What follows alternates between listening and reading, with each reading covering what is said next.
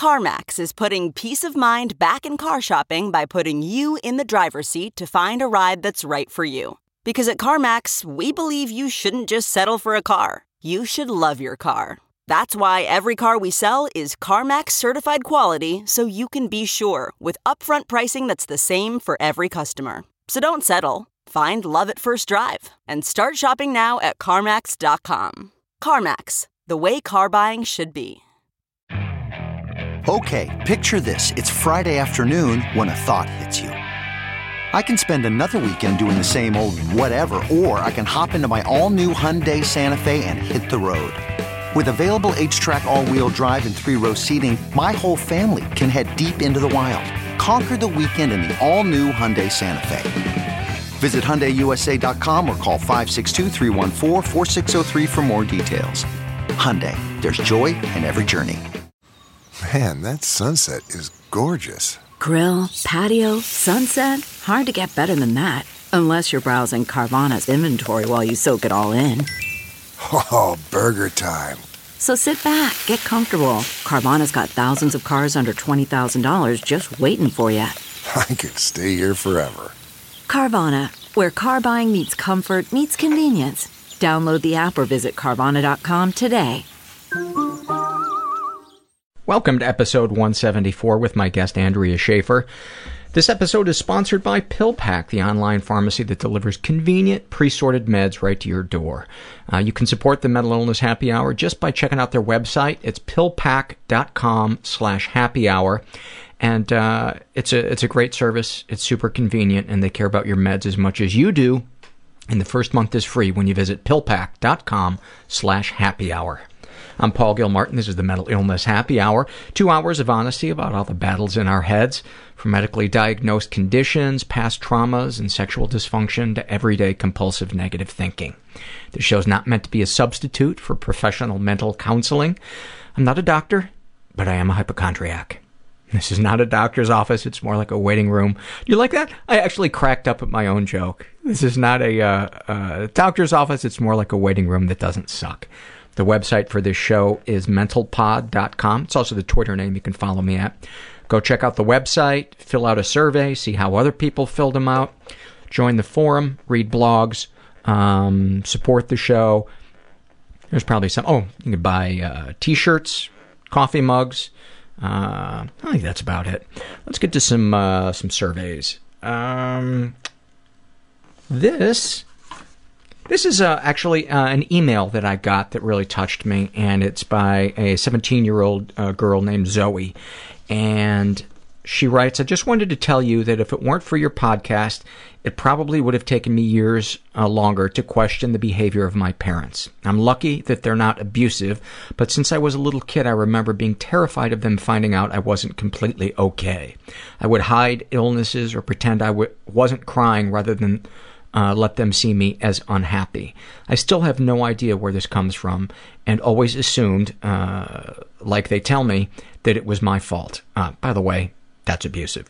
Uh, since the start of high school, I've been having mental health issues, severe mood swings, suicide attempts, self-harm, etc., which I also hide from them. Occasionally they find out bits and pieces, and though they are well-meaning, it always ends up being about them, and by the time it dies down, I just feel worse. I'm planning to seek professional help when I move out this year, but it has been a major help to realize that the fact I don't feel comfortable opening up to my parents is not my fault, it is theirs. I'm trying to stop feeling guilty when they get mad that I don't trust them. They have dismissed my emotions and used them against me, and I won't take the blame for that. My parents have never hidden the fact that they did not mean to have a child, and though they tell me they love me, I've never heard them say they're glad they decided to keep me. I think I have lived my whole life subconsciously or consciously trying to prove to them and everyone else that I was meant to exist. I don't know what would happen if I failed to do that. It's not like they can put me back. Thank you so much for that, uh, Zoe. That uh, really touched me. Um, this is from the struggle in a sentence filled out by a woman uh, who calls herself JC about her depression. Uh, I used to cry, but now I feel dead inside.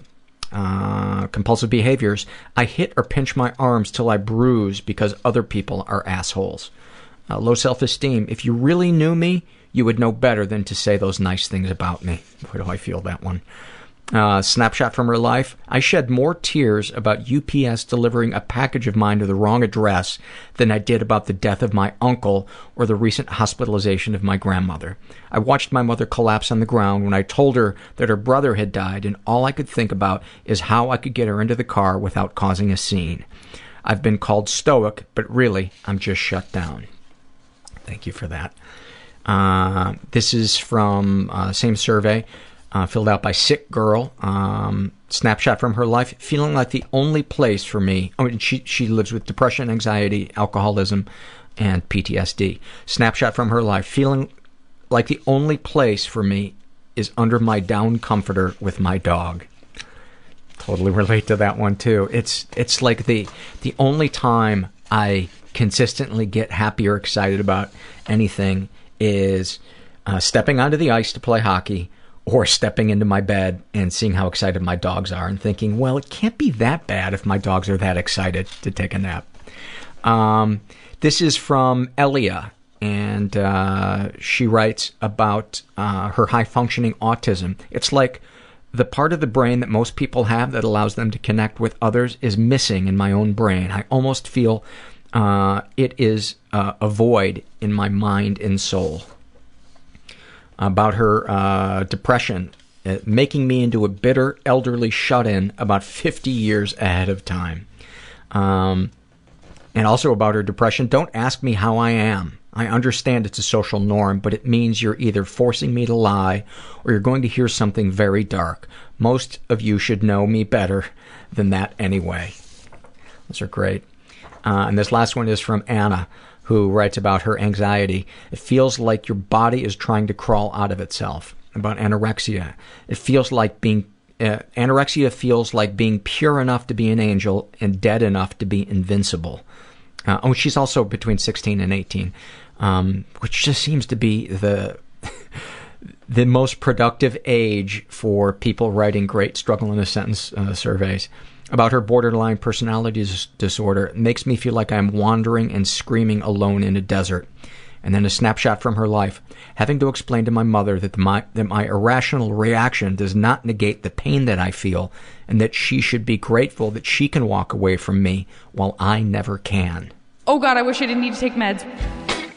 Flat out fucking auditory hallucinations. I would literally wake up running from my bed. I'm afraid that I'll pass my anger on to my son. I thought the gunman was my father. Afraid of not being able to make a living. Um, that's probably going to break his heart if he hears it, but that's that's the truth. They committed him to Bellevue. There was this fear that if I feel this pain, I wish someone could see what was going on and just help me, that it will kill me and I will die and I will drown. You can't think your way out of a thinking problem. And I cried the way that a baby cries. I cried like an animal. It makes me so mad at myself that I do that. The burden of perfectionism. And that's when I got into therapy. Let's talk about that. So I was like, fuck it, I'm alive. I don't give a shit about anything. You are a shining example of what is best about human beings. I'm worried that the uh, Russian militia is coming over the hill. I know that, uh, but uh, Alice, how you feeling? I'm pretty good. Pretty good. like, I'm here with Andrea Schaeffer, who is a listener, one of the first listeners actually to uh, email me, if I if I remember correctly. Oh, I know what the the Dr. Uh, Zucker episode. Uh, I read your email about uh, postpartum depression. Yes, you and uh, I'm here in, in Canada. I'm in Toronto, and um, you you had shared with me uh, the fact that support groups had, in many ways, saved your your life Yeah. after postpartum depression Did. hit you. Uh, where would be where would be a good place to, to start with your story? And your friend Cheryl is sitting here uh, next to you. Oh, okay, that's a good question. Uh, sorry, I'm nervous. I'm really nervous. That's okay. Um, I guess I'll just start at the beginning. So, um, Your mom and dad were having drinks. yeah, actually, maybe a little bit past there because Okay. it makes me just a tad uncomfortable to think about that. But um, so I'm the oldest of three girls, and um, grew up in a town not far from Toronto, just northeast of here, and um, had a pretty normal upbringing. From the outside, of course. On the inside, you know, my parents fought all the time. My dad was an alcoholic. My mom, I hope she doesn't listen to this, but um, you know, she was undiagnosed depression, mental illness. Um, and I, from a young age, I always kind of felt sad on the inside. Didn't really know why. And of course, it wasn't acceptable to talk about any of your feelings unless they were happy. right? It's true. You know, even everything from like bad marks to bad day. No, as long as it was happy, it was to be shared. Um, and so I guess what I did was, um, just to protect myself from disappointment, I learned to put on the mask of happy all the time. But when I was by myself, I'd be very sad. Anyway, it's just, I'm just an average kid from an average family. You know, we're not super rich, not super poor, just, I'm just average, like everybody. Um, and what happened was when I was in high school, and I was 16, I was raped. And um, I knew the two people. It was two guys, and it was late at night after a party. Um, exactly like what all the statistics say, you know, drinking and you don't really know what's going on. And um, I'm not, I, well, unless people want to know details, but I'm not going to go into every little detail of that. But just to make the point that that was a huge, huge turning point in my life, but I didn't know it at the time. Did you know it was rape at the time? Um, no. Uh, yeah, no and yes. So I knew when it was happening. I didn't want it to happen. Um, I knew it was sexual assault. Um, What did they say? oh God, about what? Uh, you know, I always want to, I always want to know the perpetrators to better understand what their attitude and what their because I think many people that commit sexual assault I, I- think their reality is warped. Mhm. I think some know exactly what they're doing, and I think some it's warped, and and and I want to try to better understand through what it is that they say, Oh God. how they. It, it, but I don't want to traumatize you by. Oh, no. by I've been through it. Okay. like a hundred times. Um, Um, I should have just brought my documents. Um, and I think that's also what fucks the victims up often is because the person perpetrating it is acting as if nothing is is wrong. That's right. And so that's the cue that we absorb and we think how could something violent have taken place? They were smiling. yeah, basically. Sorry, not to laugh, but Right. absolutely. So, do you want me to talk a little bit yes. about like that? As much as you're comfortable, I don't I okay. Yeah. No, I'm I'm okay. So I guess that's where we're going to start. sure. Anyways, okay. So um, I like to kick a, a party off with rape talk. Always right at the top. Well, I might as well get it out in the open. Like Yeah. seriously, right? That's the whole point. Get the elephant out of the room.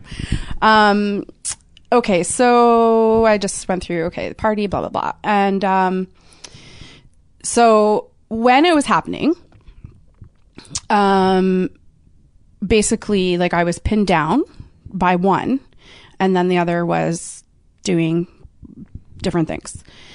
They were talking to each other, but not to me, unless it was, you know, shut up, don't move, because I struggled. Like I tried to get up, but we were all kids. Like I was 16, the other one of them was 16, one of them was a year younger.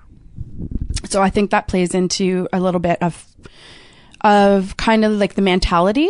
I think. um Anyway, so they were ta- they talked to each other. I gotta. I, I- hate to, to to kill the momentum of this, but I gotta say, at 16, uh, I knew that that was that that was. Um, I'm pretty sure they knew. Shut Like, up! Don't move. I mean, that's Yeah. so clearly. Well, and uh, you know by what? that- I mean, even I think by fucking nine, you or ten. I don't know. I'm not a boy. Like, well, that's uh, age is is is no excuse, and you know Yeah. I don't want to be Mister Rogers here, the you know the doling out what's right and wrong, but I just I I hate to to think that anybody else is going. Well, they were only sixteen. They don't. No, I'm probably the only one. I have a lot of empathy for um, my alleged offenders. Let's be clear, because there was never any charges laid. Um, that's another whole story. But um, Well, then you don't have to call it alleged. They were your offenders. well, I guess yeah. I guess technically now they are okay. Um, okay, so uh, so yeah, they were talking to each other, right? So I'm I can't speak to like premeditation. I can't speak to anything like that. I mean, I can only imagine and think that this happened to other girls. Um, like now looking back with an adult mind, like these are the things I, I think. And so yeah, they, they spoke to each other.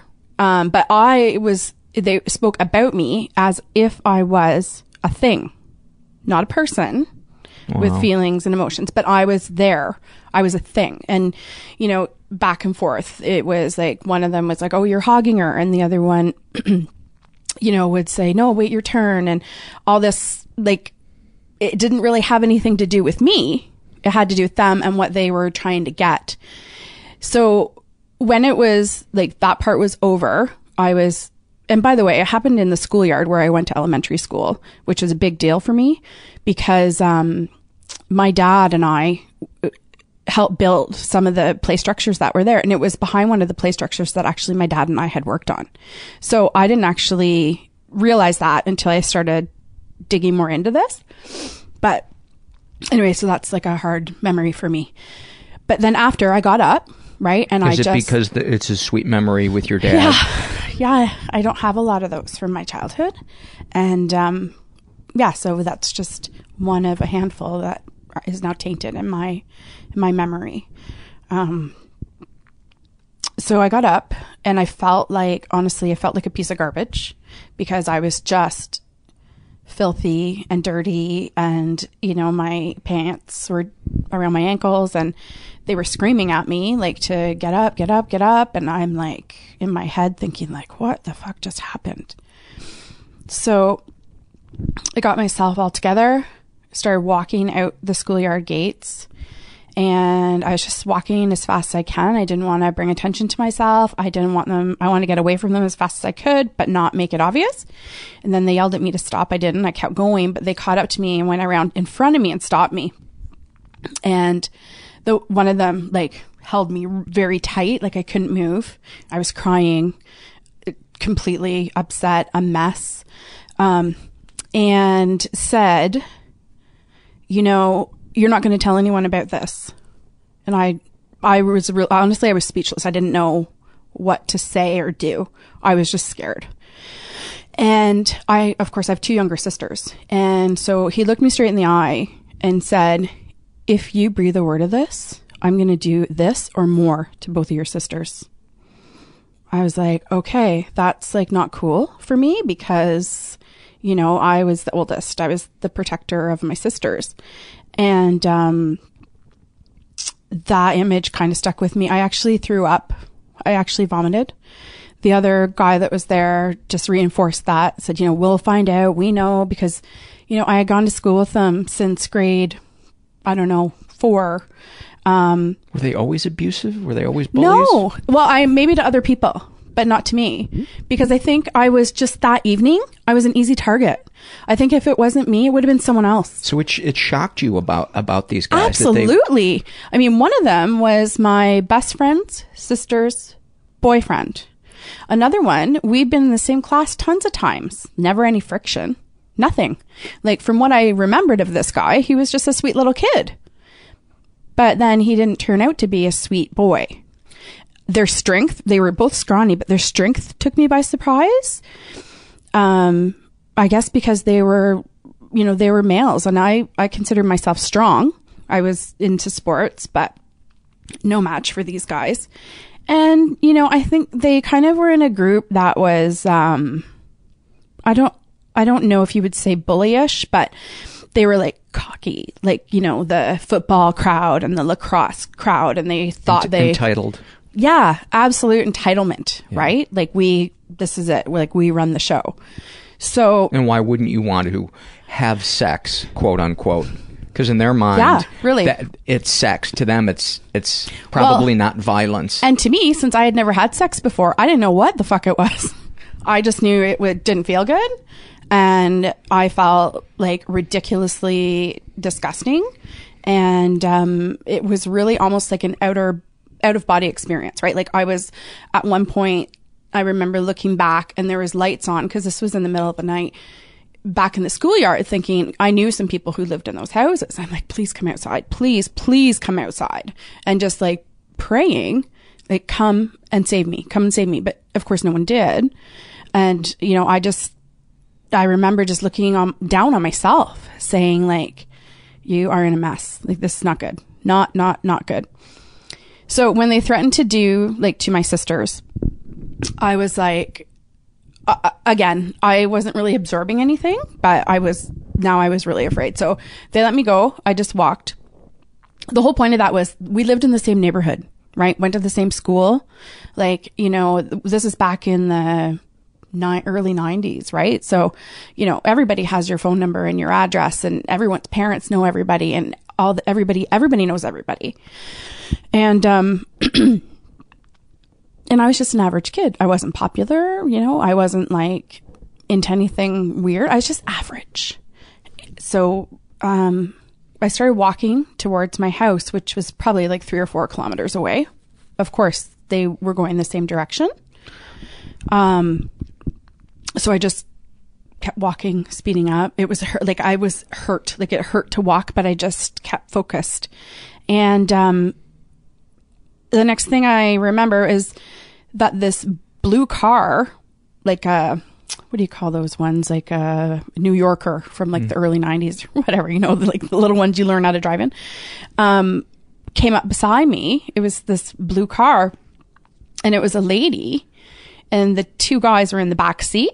And this lady's like, Do you need a ride? Are you okay? I'm like, No, I'm fine. Obviously, I wasn't. She's like, No, you don't look like you're okay. Get in. What two, I- what two guys were in the back? the seat? ones that raped me.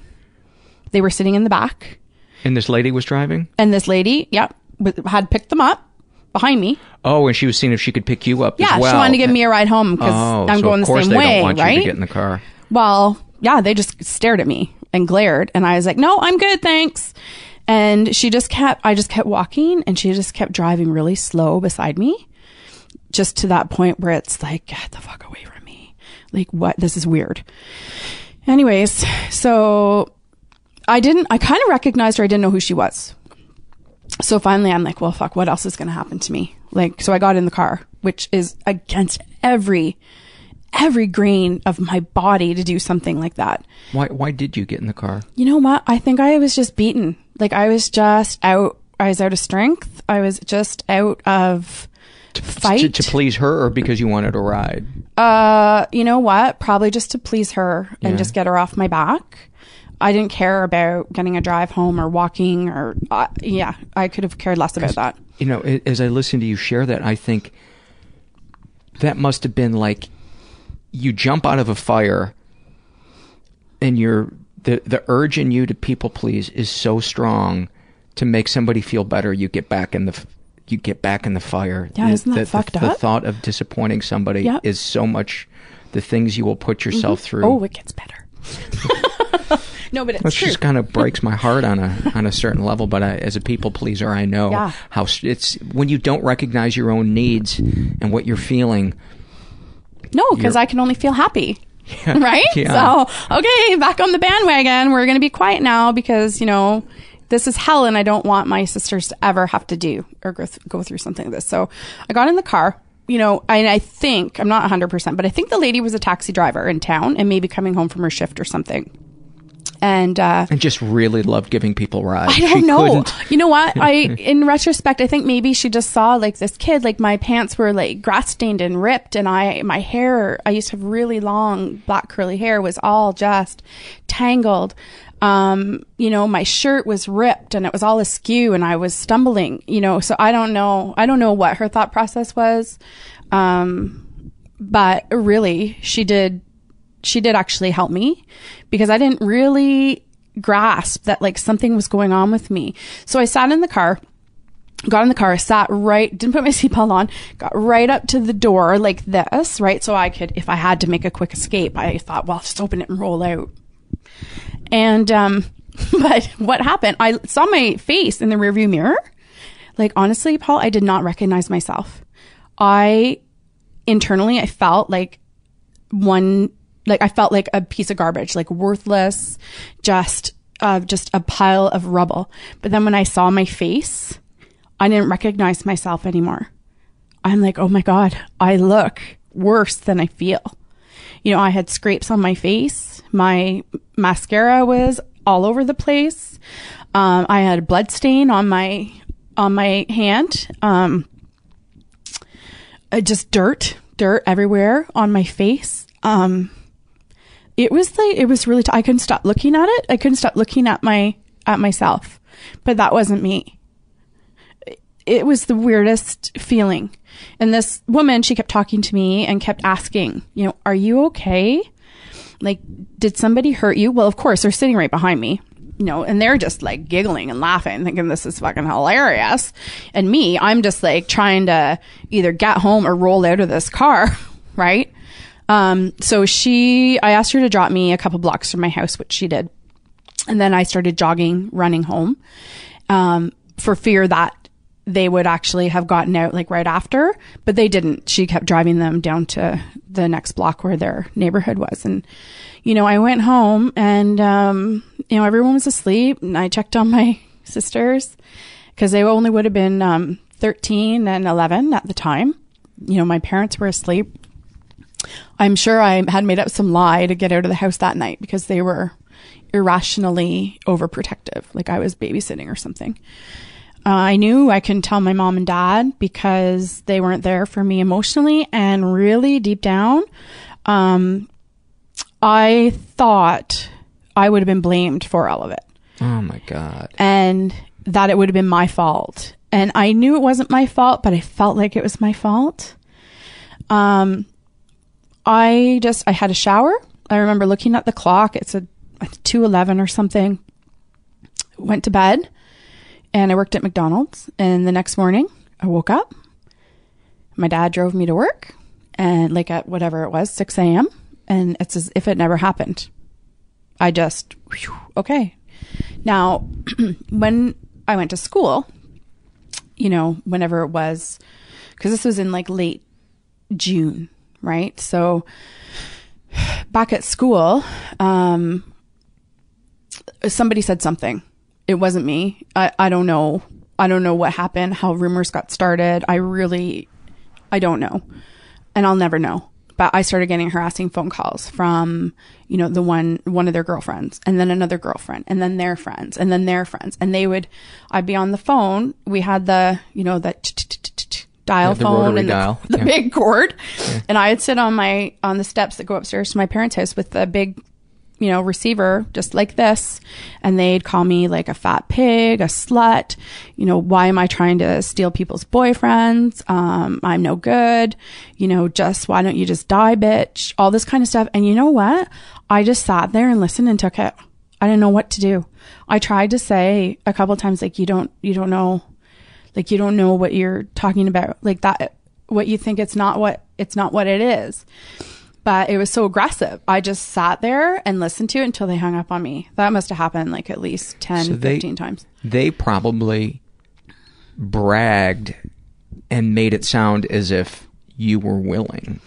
Yeah, and I don't I don't know for sure, but if I was to conclude something, yeah. That's the only thing I can think of is that they in their mind they probably thought we you know, we've got to put our version of this out should she ever step forward. Mm-hmm. Oh yeah, and you know, I had friends who were asking me about it, and I just I would say nothing, or I'd say it's not what you think, and just kind of brush it off. I can't imagine how. Well, and then imagine going to school, right? so here I am, not maybe the best academic. I used to be, before this happened, I was really involved with like um, sports and like student council. You know, I was really outgoing and I loved participating in everything after, like, I didn't even notice this until like upon reflection, right? I had turtled into myself. I kind of dropped out of my, the things that I loved. I tried to make myself as invisible as possible. I only stuck to the friends that I had. You know, I didn't trust anyone. Um, but walking down the hall every day or getting on the bus to go to school every day and having those guys look right through me and their friends or having, getting that look like, you better watch it, bitch all the time and me not feeling like I could say anything or do anything about it. It was terrifying. So And that you didn't have parents you felt safe to go to. no, no, no, no, no, no, was not going to happen. And I ended up, um, like just shoving it all down, like just to survive, just repression, repression, repression. I started drinking more, like a lot. You know, started doing drugs, which, you know, was not great. But at the But time, works on a certain level. It Yeah, does, you which know. Which like seriously kids don't do drugs but at the time right i i i loved getting drunk and i loved that and i just kind of carried on with my life and i went to college and Did you did you go one way or the other in your sexuality after that? Did you shut down or become promiscuous? oh here's the good thing i became really promiscuous Yeah. and um and i didn't understand it at the time other than that's just how i was. Because now don't remember don't forget like i don't even really remember what happened. I just know that i hated these guys and i i don't know why. Um but yeah i became quite promiscuous. But in the thought that you know i'm in control. So no one's going to hurt me right? I'm going to call the shots. And you know i'm not going to get attached to anybody because even though i felt like i wanted to have a relationship and i wanted to have a boyfriend i knew that it would just end up in heartbreak and like really what was the point of that right so um And I think part of the promiscuity too is to convince yourself that this is what I like because then what happened to me isn't as as painful. Right. But you know what? Like I hated sex. That's the thing, right? I was like I was in control, but it's not like I was enjoying myself. Right? Like I don't know. Uh, it's just the psyche is so odd. Um but yeah, yeah, quite promiscuous. Can I just ask Cheryl to, to Oh, yeah, chime in sure. at, at this point?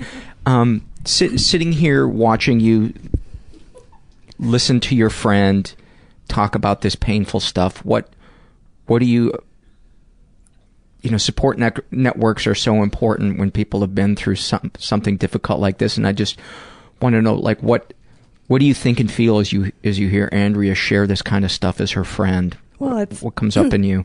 First, you're infuriated that something like this could happen to your friend. Um, I was a lucky one who didn't have anything like this happen in my life, so it's hard to listen to. But as a you know, as a friend and a support, the, the judgment is kept aside, and I just listen and empathize and acknowledge what happened as best I can. Just acknowledge that yes, what you're feeling is real, and it's so wrong, and yeah, love you still. Like, love you too. Okay. Thanks. Which I didn't know Cheryl at the time. So I only have a couple people in my life um, who like knew me what I call before, right, and after. So she's an after. And so the person she met and saw and we became friends and we kept in touch with, right, was how I describe it's not the real me, right? That that's my mask, right? And I would get comments like, "Oh, you're always so positive and upbeat and ready to party." And yeah, sure, until like I lock myself in my bedroom and I cry for 3 weeks and don't want to talk to anyone because I don't understand what's going on with my life and I can't handle it. But When did that happen? oh my god, every day. um it probably started it probably it started in high school. Well, even before when I was little, I would go and put myself in the closet and just kind of rock back and forth for comfort. Um, and then after I was raped, I actually started sleeping in my sister's closet with my flashlight and checking on them all the time, which is kind of weird. Did they ask you why you were doing You know that? what? No, it's just how it was. It's just fun. It was fun for them, right? Because I'd have the flashlight and I'd we'd play and joke. And you, and you love having older siblings around, you know? I guess. I don't ever had one. Could have came in handy, actually, but um and I didn't have a that role model, right? I didn't have someone to reach down to me and say like, "Oh my god, kid, like come, like uh, you can trust me. I can help you." Like I didn't feel I didn't feel like I had ever I ever had that. What what do you what would you have said if you could have found the words to say to an older sibling or a parent that could could have handled it? What Hmm. What would the I've never thought about that. What would you you know? What I don't even think I can answer that because, um, I don't know if I could have. Even if I did have it, I don't know. I don't know. I have to say I don't know. I mean, I can give you an answer of what I would have ideally liked to have said. What would what would that have been? Prob- well, probably just what happened, right? I, you know, just you know, this happened, and um, and I, I don't know what to do.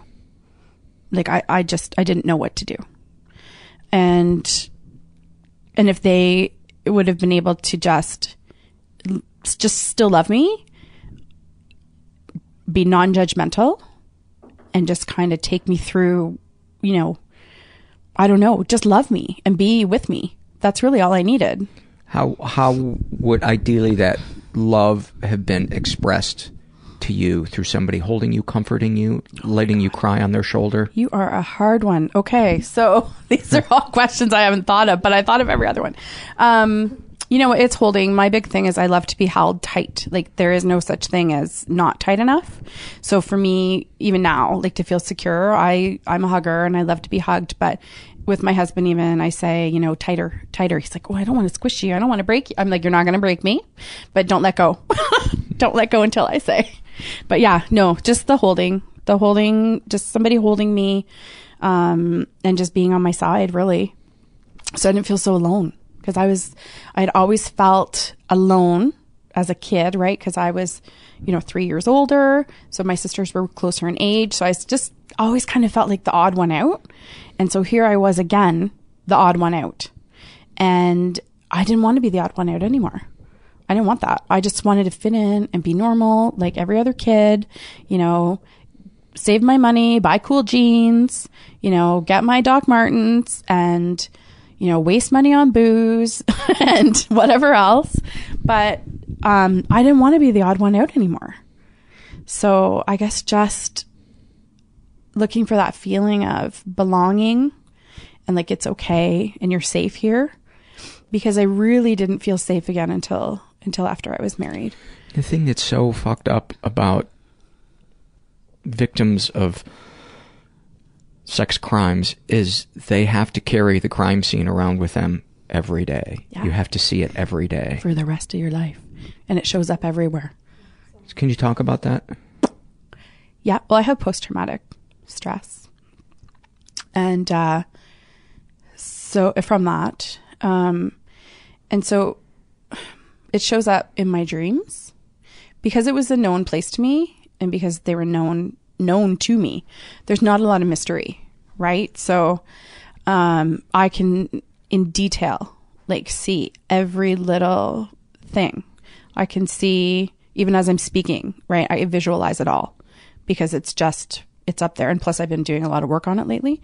But I had years of like nightmares of um just different outcomes and then it morphed into uh nightmares about me, but it wasn't really me and I was hiding something like in a chest or a closet or whatever.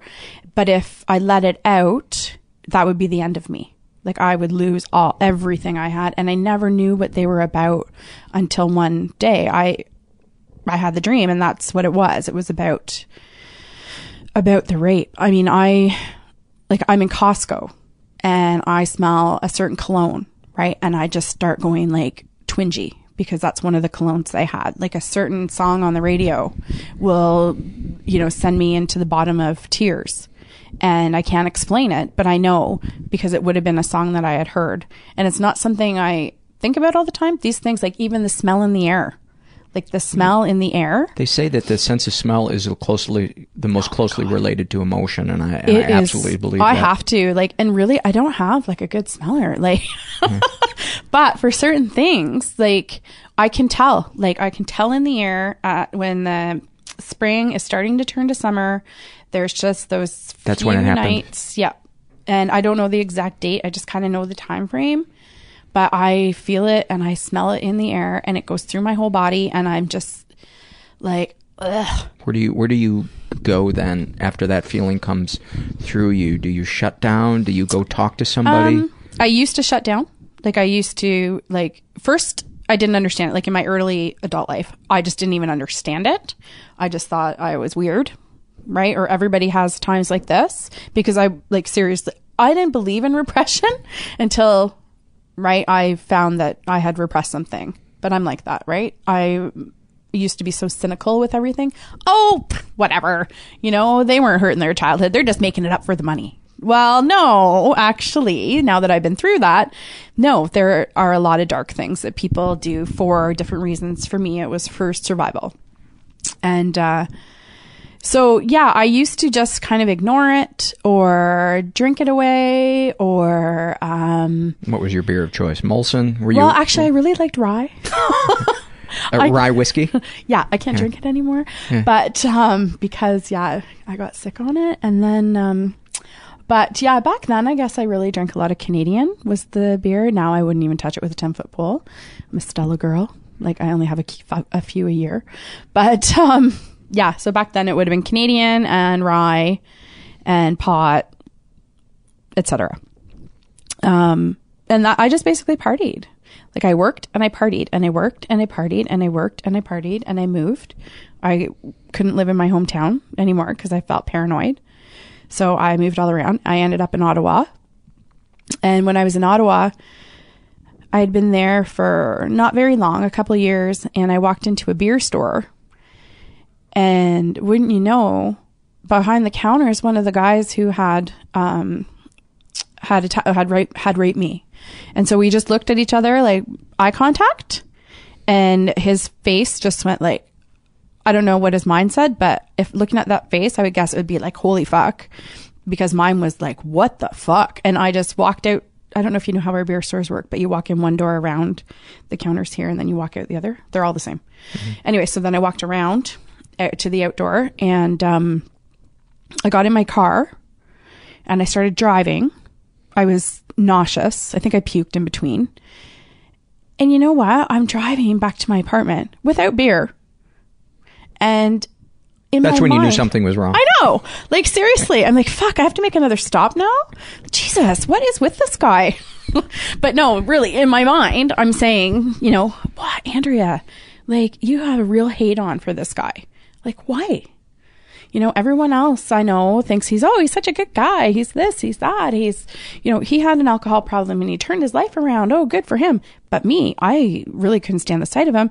And I'm not, I didn't think I was an angry person, although we know now that there's a lot of anger in there. Um, and then it just came to me, like the thought came to me, well, he raped you. And the, the other guy's face popped up in my head. I'm like, no, come on now.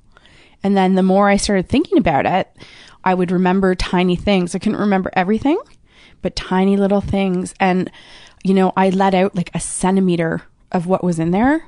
And I cried for three days straight in my apartment. It was the first time I'd ever called in sick to work on the Monday, ever. Like in, you know, six years of working at the same company, I'd never called in sick. That was the one time I called in sick. I couldn't even get myself out of bed on the Monday.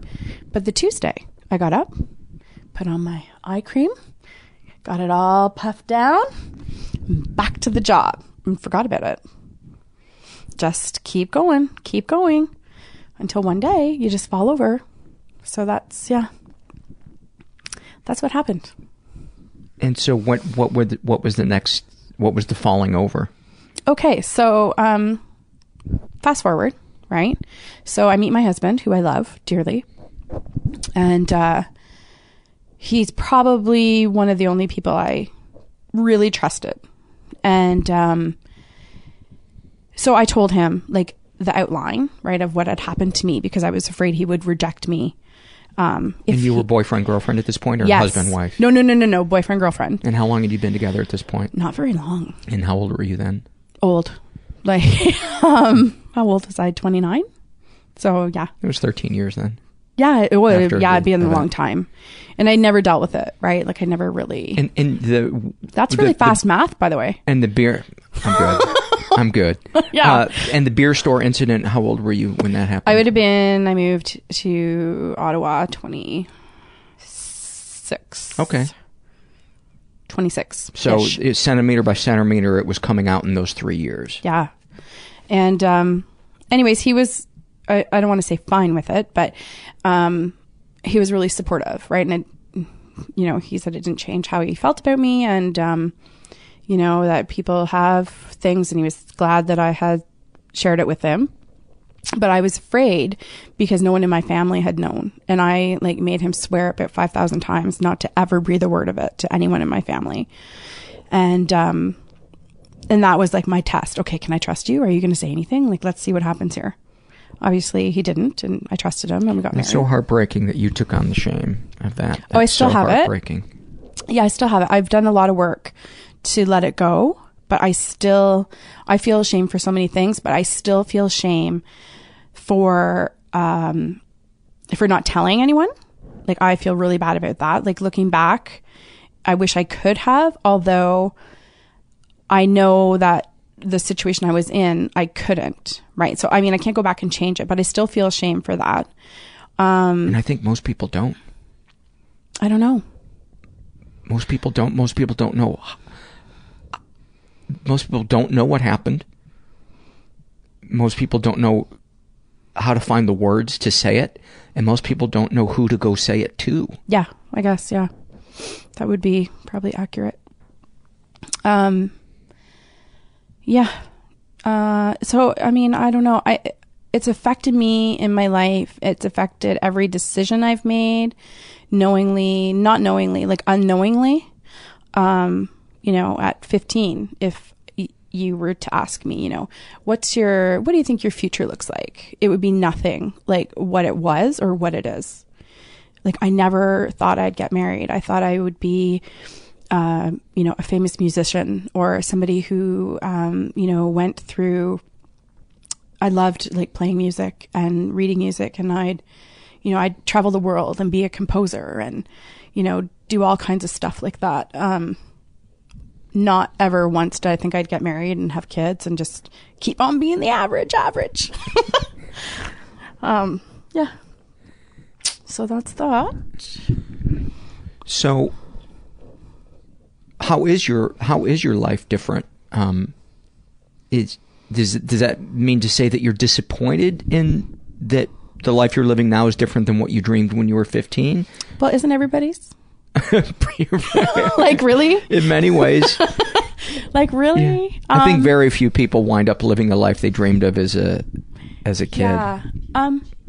Yeah.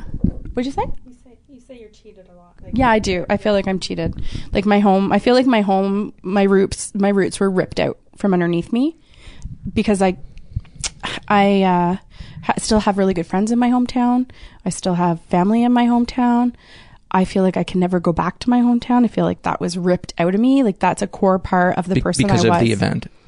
Yeah. Yeah, because it's just because it was everywhere. It's everywhere, right? It's everywhere there, and um, to me, it's toxic. But I love it still, and I wish I could have raised my kids there, and I wish I could have shown them, you know, the schools I went to and the things I participated in. But that's a part of my life. They'll never know, and I and I don't want to show them that now, but it kills me because that is it's important to me to know where you come from. And like even um you know my dad's family is all from there. And i would love it if i could visit with them more and and have them know the kids better. And you know i have a ton of cousins who are amazing and they have their families you know just about the same age as i am. And all of that like i'm missing out on. And if i was there i would be taking advantage of it. Like i you know when I see my cousins once every whatever, whenever there's a wedding or a funeral, um, you know, it's just that instant connection again. And I feel ripped off that I don't have it. That I crave it, I need it, I want it, but I can't I can't get it. I can't move back there and start rebuilding roots in like a toxic waste dump is kind of how I feel. Every time I go, which is not often, um, I can't wait to get there. When I'm there, I can't wait to get the fuck out. And then I cry all the way back home. Like, it's weird. It's, anyway. But yeah, I feel really cheated. Um, I feel cheated about having like a normal teenage experience where you might have a chance to fall in love and I don't know, experiment or do whatever you want. Like I, all of that was taken away from me. And I wasn't, I didn't, I didn't have like a normal, like I didn't have, you know, boyfriends and I didn't have, um, I wasn't able to build relationships and craft that kind of thing. You know, I couldn't let myself, I had built up cement walls around myself and there's no tearing them down. And that's just not really normal. You know, I, yeah, I feel really ripped off. Um, I think that people that have never experienced sexual trauma can't.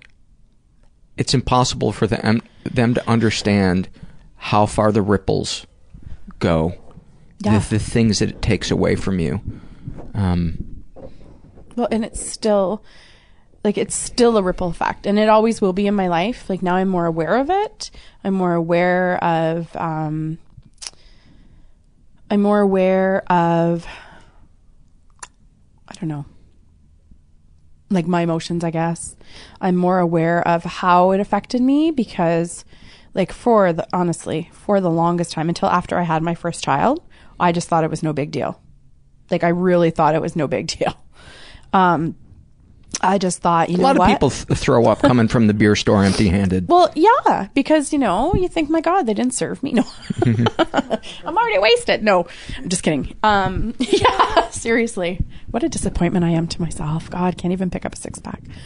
Um, I think I think so many people think that sexual trauma is about the physical trauma of Oh the event, God. and It's that's so the, not. That's like the smallest, smallest part Yeah. of it. And, and actually, for many people, there might have even been pleasure mixed in with oh yeah, I can see that. with some of the pain or, or whatever, but the physical part is like the least No. part that haunts you. It's the it's the the tattooing on your soul, and maybe that's too permanent of a word because No. I, I do believe we can heal, but it it's it's the confusion that you know that's the thing that has fucked with me the most is not knowing left from right, up from down. Not do you struggle with that? Not Yes, not all the tr- time, every day. Not knowing where the truth is in in, in things and and not trusting your your own integrity. Yeah, that's a good word. Like I, I say, like I, I'm always trying to find, like now, on the path I'm on, I'm trying to find the authentic me. Yeah. I don't know what that is. I know what I think I would like it to be, but I really don't know what that is. And what you say about the physical wounds, yeah, they, your body is a miracle. It will, it will heal in a snap. But, um, your mind, your emotions, like emotions are real, right? By the way, like I didn't really think, I just thought they were just something. But if you don't express them, right, they just get pushed down and eventually they will build out and start coming out in different ways. This is something I didn't know. I just thought, oh, well, whatever, shove it under the rug. But it doesn't go away when it's under there. It just kind of stacks up. But I say, like, the emotional wounds, they were healed a long, or the, sorry, physical wounds were healed a long time ago. But my emotional wounds, I have emotional scars and I still have gaping wounds that I'm just trying to like stitch up or just stop the bleeding from. And every time I feel, you know, I'm just kind of making a bit of progress, whatever it is that happens in my life, I will just go down a landslide and then I have to start again. And it, it's not just me, right? But it's affected over into my family. So I finally was able to tell my sisters and my mom uh, what had happened, right? So it affects them. It affects their relationship with me. What what did that happen after the um, postpartum depression Oh came yes. about? So here's the thing. So yeah, I had my first baby, and um, when she was born, apparently they tell me that was the trauma that sent my stress into high gear, which um, started giving me all the nightmares and the dreams of my rape. So here I have a time, another thing I'm ripped off, supposed to be like a most wonderful time of your life. I'm laying on the operating room table because I had to have a C-section and my child is across the room and I'm laying there in a haze thinking, what the fuck am I doing? Like, what have I done? And I just have no emotion connected to her at all. I just thought, oh, okay, yeah, you're cute, I guess. And yeah, in the hospital, I would put my hand on her in the bassinet, like constantly. And this is terrible to say, but it's my thought. Um, and I would say in my mind, okay, she's only been alive three hours. So if she stops breathing right now, I haven't really built a big relationship with her. So I'll be all right. You know, a few hours later. Okay, she's still breathing. But really, it's only been like five hours. So, you know, if she stops breathing or she dies, like, that's okay. I can deal with it. I did that for like six weeks. Like just anticipating the worst to go wrong and thinking, okay, it's not going to be Yeah. that that tragic, but And- just not that you wanted her to die. But oh my that- God, that- no, no. But that you Let's be clear. are used to so much disappointment in your life. Yeah. Here, here's this thing that has the most chips on the line, and clearly this is going to go bad. Oh, How's it going to go bad, and when's it going to go well, bad? and I don't know how to be a mom. Like either I'm going to fuck up and something's going to happen, or the worst case scenario is going to happen because it always does, right? It's just a given. Um, and you know, and it's a she too, right? oh, ugh, that's the other Which thing, right? I would imagine would. So that's it. My overprotective, like, I mean, as a day old, right? Like, I'm already thinking, like, oh my God, like, what the fuck if something happens with her? Like, how am I going to handle that? You know, how is she going to know she can come and talk to me? But after a while, like, after months and months and months, right? I that's when I I started getting help with the support group because I thought like Jesus I excuse my language um I can't Of all the things people have ex- apologized for on the I know, show, but that know, one. sorry, people. Yeah. I, I don't know. I know there are there are some uh, people that are. Uh, and I'm not really overly religious. I Yeah. believe in that's another conversation. Um, so I know, I know. Uh, I forgot. Oh yeah, is I had to get my own shit sorted out. So when and if and hopefully never, but if there's anything, even though it was little in her life that she needed me for, that I could be there for her without my own garbage like hanging over the situation.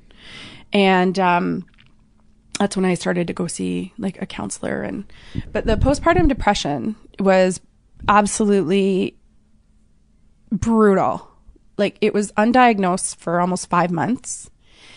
And I was resenting my child because here was this thing like everybody thinks she's so cute and she's so fun and gaga goo goo. And I look at her like, well, here's another fucking sleepless night. And like, when am I going to get to go out again? At the beginning, and I say this all the time, people would say, oh, you know what? After six weeks, you're just going to feel great. You'll be back to your old self. So on the calendar, the day comes for six weeks and I feel like shit. Then I get told, oh, but you know what? You had a C section. So two more weeks. By eight weeks, you will feel fantastic. You'll be back to your old self. You know what? You'll be loving that baby and blah, blah, blah. So the day of eight weeks, I was trying to organize my um, t shirt drawer because I was keeping my mind off the fact that today was the eight weeks and I didn't feel any different. And I realized, like, this is my fucking new normal. This is my new normal. Like, making sure every need of this little child is met. As my life has nothing to do with me anymore. It's all about her. And I that was just some big revelation. Of course, everyone around me is like, "Duh." like that's what happened like 8 weeks ago. But I really expected to have my exact old life back. Like that's not realistic because now you have a baby, right? I even thought, like, this is how crazy I went. Not crazy, well, crazy. Um, that I thought there was some big thing on the news about a woman in the States who was put, wanted to put her kids up for, or put her kids up for adoption through postpartum. Well, I saw that story. I'm like, oh my God, that's the answer to my prayers. You know, I told this to my husband. I'm like, we could put Anna up for, oh, her name's Anna, put her up for adoption and we'll make it an open adoption. So then we can see her whenever and she can see us, right? And we'll get updates with pictures and be all great. But then I won't have to deal with her. I won't have to deal with you. I won't have to deal with her. I don't want even have to deal with myself. And he's like, what? I'm like, yeah. He's like, oh no. yeah, it was kind of bad. And then there were some other bad things, but the public health nurse who I was resenting because she wouldn't leave me fucking alone because I was always bawling or swearing or whatever. Um, And she- rightly and so. she recognized Oh, because she was you. doing her job. Yeah. Um, I mean, she'd come over and I couldn't even remember my daughter's name. I'm like, oh yeah, this is. I couldn't remember her name. I'm like, this is, uh, it's my daughter. like, Wow. yeah, my, I was just so, so backwards. And, um, so she called me or just popped in on me or for weeks. Like she was just, anyway. So then she mentioned about the, um, the postpartum depression nurse and the support group. And I'm like, yeah, it's great. And she said, you might, you know, that might be something you'd enjoy. I'm like, I don't think so. Anyway, so I agreed to let them come over and do an assessment. And I was not nice to them at all. Like, really, I just want, I'm like, I could be fucking sleeping and you're here asking me questions and I got to fill out a form I can't even see. Like, yeah. Anyway, so they do, I forget what the test is called, right? But if you, it's like you're just kind of like a test strip to see where you are on the scale of depression, right? And I forget what the numbers were, but say if you got um, out of 20, you got five, you were probably mildly depressed. If, you know, and then it goes up. I think I got 19. Like, Wow. it was bad. Yeah. And, um, but I still was like, whatever. So they made it clear that the support group was on certain days. It was not a drop in. Like you had to come. If you didn't come, they would come and find you. Um, they had snacks and treats. And But it was your choice to go. Yes, right? you did not. You didn't have to go. But once in, you had to. They were trying to sell me. Yeah. You had to go at least three times. So if you went and you didn't think it was a fit, you had to go three times and then decide um, with them, like if you were going to leave, which is fine. Right. So I thought, what the hell? I'll go for the cookies. Like, you know. So I went the first day and sat there and looked at all these pathetic, this is just how my brain was thinking, pathetic people and their babies. And I'm like, they're like laughing and talking. I'm like, fuck. Like they all have more than one kid. like, how do they do this? Like they must be really messed up. And do they bring their kids with them or no? Yeah, they actually provided childcare. And oh, isn't that funny? Somebody said something that I related to. I'm like, oh my God, that's just like me. And then someone else, because they always went around and did a check in. And I was like, I didn't talk the first time. Now, I don't know if you can tell, but I kind of have a thing. I talk a lot. So the first time I didn't talk at all. The second time I was, I just cried the whole time because I couldn't believe I was actually kind of in the right place. And Is there a better feeling in the world? You know what? It's not, there's not. It's like, it's my people. like, it's like, It's home. oh, It's a home you never knew is. existed. Like, there's, it's an unbelievable, like, overwhelming feeling when, when people understand you and you don't have to, um, explain yourself and you don't have to feel a certain way for thoughts because they're just thoughts. And if you fuck up, you can talk about it and not feel like shameful or feel extremely um, guilty. Like you can just talk it out. And um, the third week I went, still enjoying my snacks, and I basically monopolized the entire meeting. and then yeah, so like a year later, it was time to go back to work, and literally it saved my life. I don't know where I would have ended up if I didn't have that support, and I didn't have that. I guess the routine. And the other mothers and the other women there who had been through something similar as me, and then also new ones who were coming in who I got to help. And that made me feel really good Talk about that. okay, it made me feel really good. um, even now, I get a lot of, um, I get a lot of joy out of helping people with their issues. Not really helping them, but just being, uh, just listening and just having some sympathy, some empathy about what they're going through and making it clear I'm not judging them. I have no judgment at all. That life is, yeah, it's not fair and it can be a fucking shit show and it's not great. And, but you know what?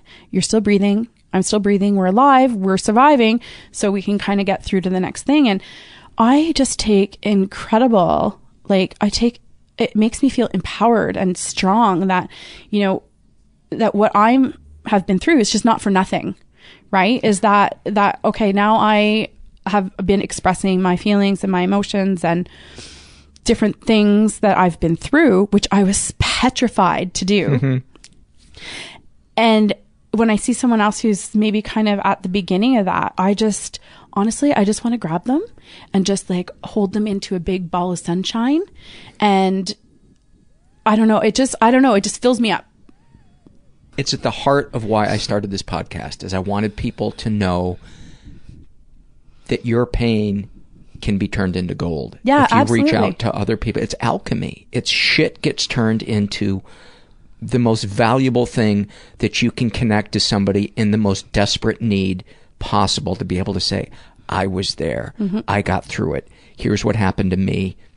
This might help you to try this. And then to see the light come on in that person's eyes. Yeah. It's the light. Like, you know, my eyes were so dim for so long, and they still are. Helping others, it doesn't take all my pain away, right? But it gives you, um, or even just talking with others or having them talk to you. I shouldn't say help because I'm not a counselor or a therapist, or I'm just an average girl um, who now is unemployed and old. But anyways, um, I went off on a That's little a whole other there. podcast. Okay, sorry. Yeah. I'm just I digress. Um, yeah, it doesn't make my pain go away, but it helps me when I have my darkest days, um, which they still come.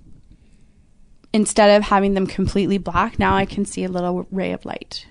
That oh, there might be something for me out there. That maybe I'm not done dealing with my pain and my anger and rage and and I have to learn how to manage a completely new way of lifestyle that I'm not used to and I still feel ripped off. But I know there's a lot of people who have experienced way worse things than I have or they haven't been given opportunities that I have. And if I don't know if one person even just feels a little bit better because they shared a secret or something that they didn't want to tell anybody and they know I'm not going to tell anyone and they feel a little bit better, like that uh, makes my heart glow. And that's what kind of keeps me going. And that's why I'm here. You know, my husband didn't understand. I was really anxious and nervous, Mhm. like brutal. and uh, he's like, "Yeah, but you don't have to do it." I'm like, "But you, you know what? Like I do, because even though I feel like this now, and even all the way to now, even still, um, because I need to keep talking about my daily struggles, what happened to me, that I survived. Other people can survive. There's lots of different avenues we can take, but it takes away a little bit of my pain to share it. And if there's just one little soul somewhere who can relate to one little tiny thing in there, like that is well worth it.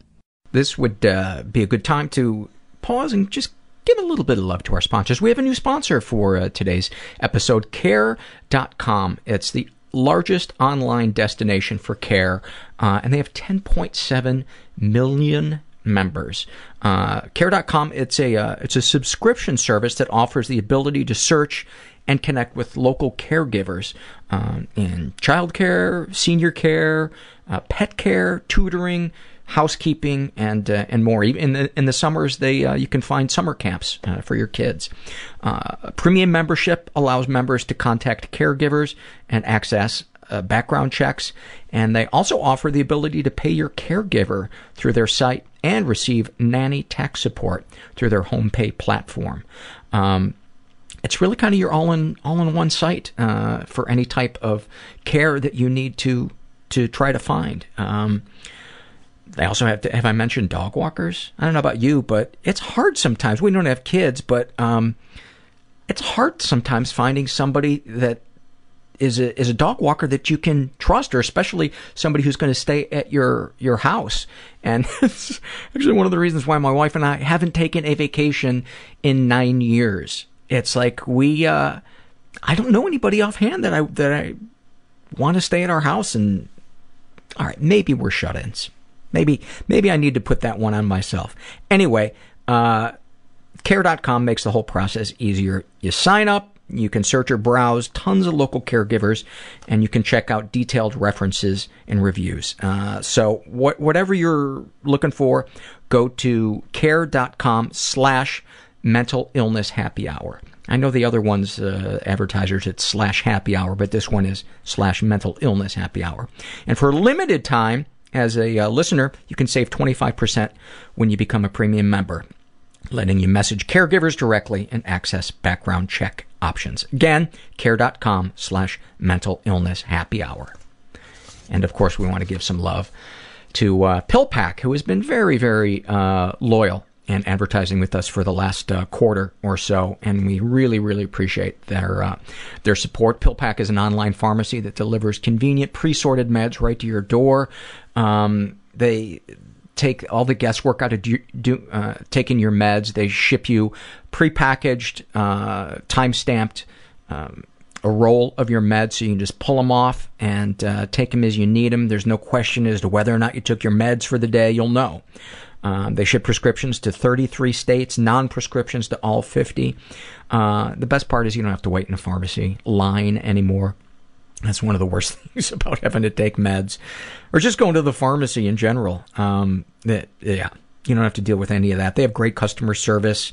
Uh, they know that your meds and when you take your meds are super important to them. So whenever you want to switch over from your shit pharmacy that you currently use to uh, PillPack, uh, just sign up. All you need is uh, give them some basic information. They contact uh, your old pharmacy, switch it all over so that you don't miss a beat and there's no gap in uh, in getting your your pills.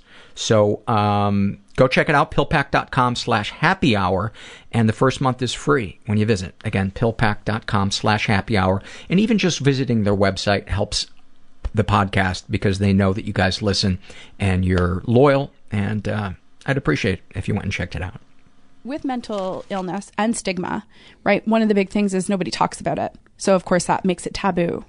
So, as a society, once we can start actually talking about it, um, normally without any hush hush or like, oh my God, um, I think that's going to take a lot of the the shame and embarrassment and guilt out of it because I still feel those things sometimes.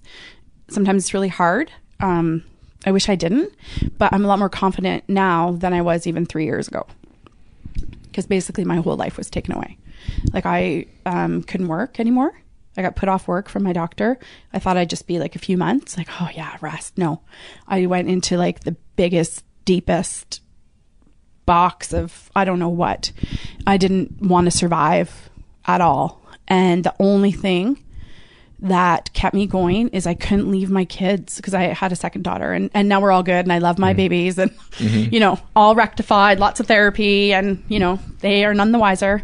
But, um, you know, I would just be like in a depth of I don't know what. And, you know, I'd get like a mama and like a smile.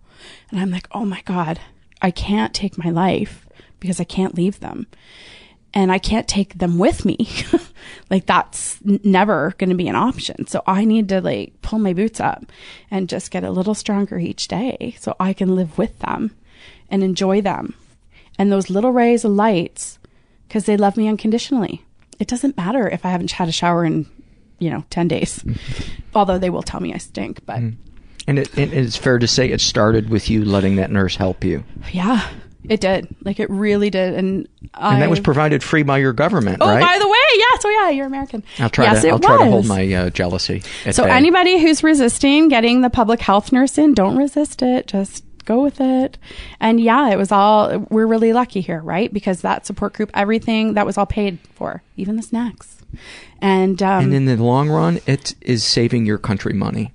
I think it is. And I still am able to get free therapy um, from a program called Ontario, that's our province, Ontario Early Years. If you have a child who's the age of six and under, you're entitled to all kinds of free um, programs and services and therapies, support groups, um, like fun things too.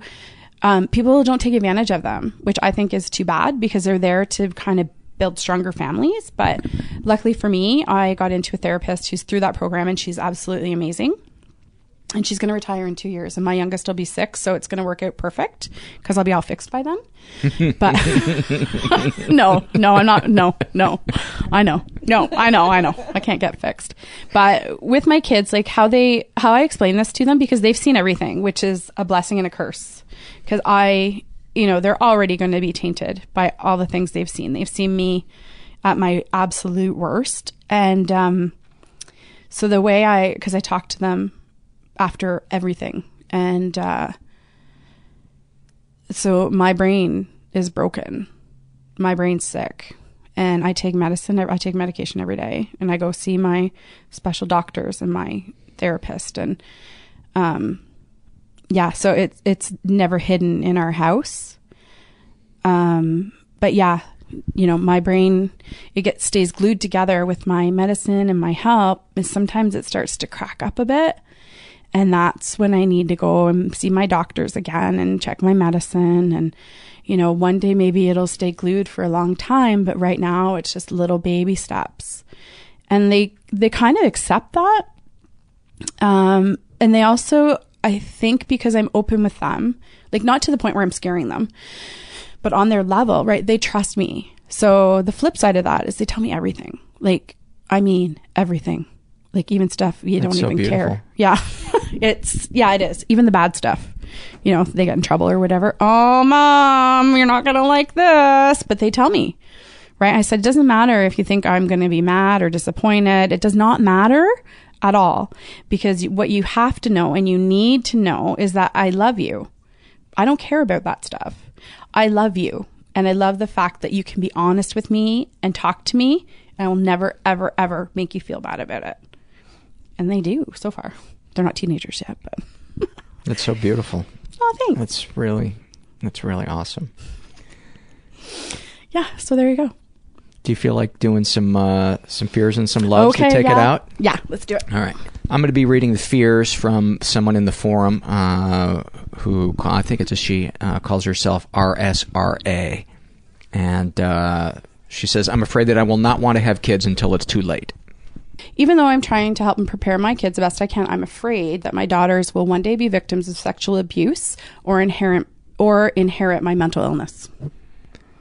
I'm afraid that as my friends start to have kids, our relationship will change, and my husband and I will be left behind because we don't want kids. So I'm afraid to lose weight, even though I am obese and I feel like I live in a fat suit right now. I'm comfortable and I feel invisible. But when I'm thinner, I attract a lot of unwanted attention and it makes me very uncomfortable. I, that's very common from from what I understand, That's and I've heard many people uh, share that through emails or on the on the forum or surveys. Um, I'm afraid that my husband will leave me because I'm so fucked up. I'm beyond repair. Oh, honey, nobody's beyond repair. No, no, no, no. Although, isn't it funny? My next one is I'm afraid my marriage won't make it. and one day I will find myself uh, in a crazy haze after abusing cookies and pastries, wondering where I went wrong. I'm afraid I'm actually beyond repair. Oh, no. Wow, I feel so sad for her. Um, oh, this one was for you, and you did it too. Paul, I'm afraid that you will use a word or term I don't recognize, which will negatively impact my confidence because I didn't bring my dictionary. And do I do I use big words no, sometimes on the show? like a few Oh, that I had to look up that aren't maybe common language. But yeah, when you said alchemy, I'm like, oh fuck, that's pharmacist. That's what is that? That's mixing. anyway, sorry.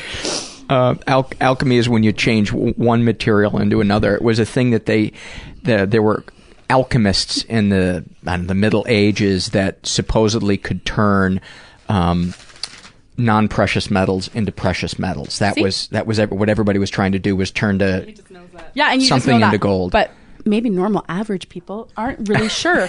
but when they're at home listening to the podcast in the comfort of their own home, they look it up on their dictionary and they're like, "Oh yeah."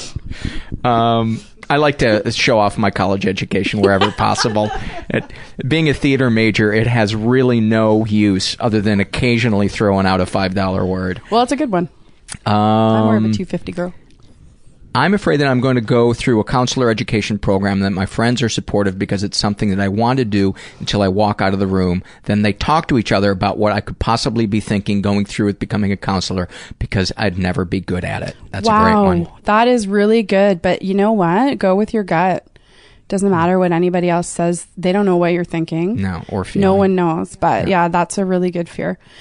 Um, okay, my next one is I'm afraid I'll never be able to go into full recovery and I'll keep relapsing worse each time and end up locked up in a psychiatric ward, be deemed certifiable, and never get released. Yours are so awesome and detailed and personal. You're knocking them out of the park. Uh, I'm a and park mean park is a. uh, I'm afraid that Is I'll that never. park like P A R K or P A R C as we would say it au Quebecois? I mean, now you're speaking Canadian gibberish to me. Um, I, in fact, you know, I was just thinking uh, as I was walking around downtown Toronto that in many ways it seems like you're actually in America, but if you fall down and break a bone, people here care and will yeah, take care of you. absolutely. A significant difference. Um, I'm afraid that I'll never have a real, genuine relationship with my father. Aw. I'm afraid that by being open about my mental illness, I'm fucking up my kids more than I know, and they will resent me forever. I'm afraid that everything I think I know about my sister not caring about me is actually true. I'm afraid I will die young and miss the best part of my life and the most important moments in my kids' li- my kids' life, for which, of course, they will resent me forever and wish I had never existed in the first place. I'm afraid that my anxiety will get in the way of me achieving my dreams. Yeah, I can see that for sure. That's unfortunate, but I know that feeling. I'm afraid that telling my truth will all be for nothing, and it would have been better to play ignorant, continue to abuse alcohol and drugs, and party like it's 1999 forever. I'm afraid that one day my academic advisor will just sit me down and say, I know you're doing great in this program, but we need to kick you out because you're too fucked up to be here. Okay. I think we've done her fears before. Um, God, I wish I. Yeah, I think we've done hers before, but it doesn't matter. We can do them. Well, my last one is, um, well, actually, I have two, but my last one was I'm afraid of everything, especially everything unknown, which actually is everything. so philosophy majors figure that one out. That just blew my mind. that that was so meta. I, Um, I have one more, but I was watching a documentary on the fall of Detroit, so it doesn't really have anything to do with Oh, that's okay. I'll do one more of hers, and then you do your last one. okay. okay. Um, I'm afraid that my achievements uh, are all fake, and that the curtain will be raised, and everyone will realize that I'm actually totally inept. Oh my god, that is such a common feeling. I have one that I'm not reading. That's about me being a fraud, like because I'm afraid of everything, right? So I've got like 500 pages written out, but this is just ridiculousness from the week. I'm afraid that what's happening in Detroit is a warning sign to all of us in North America that we can't sustain the way we are going and living. And if fundamental change is not taken, we will lose everything and end up homeless and hungry until the day we all die. That is sweetly poetic and apocalyptic. Let's go to loves. I'm going to be reading the loves of uh, RSRA. And she writes, I love a long night of legendary sleep after after several nights of bad sleep. Oh, that's a good one. Especially when you get the drool all over your pillow. That was such a guttural mom response by, by both of you guys. Like, oh, yeah.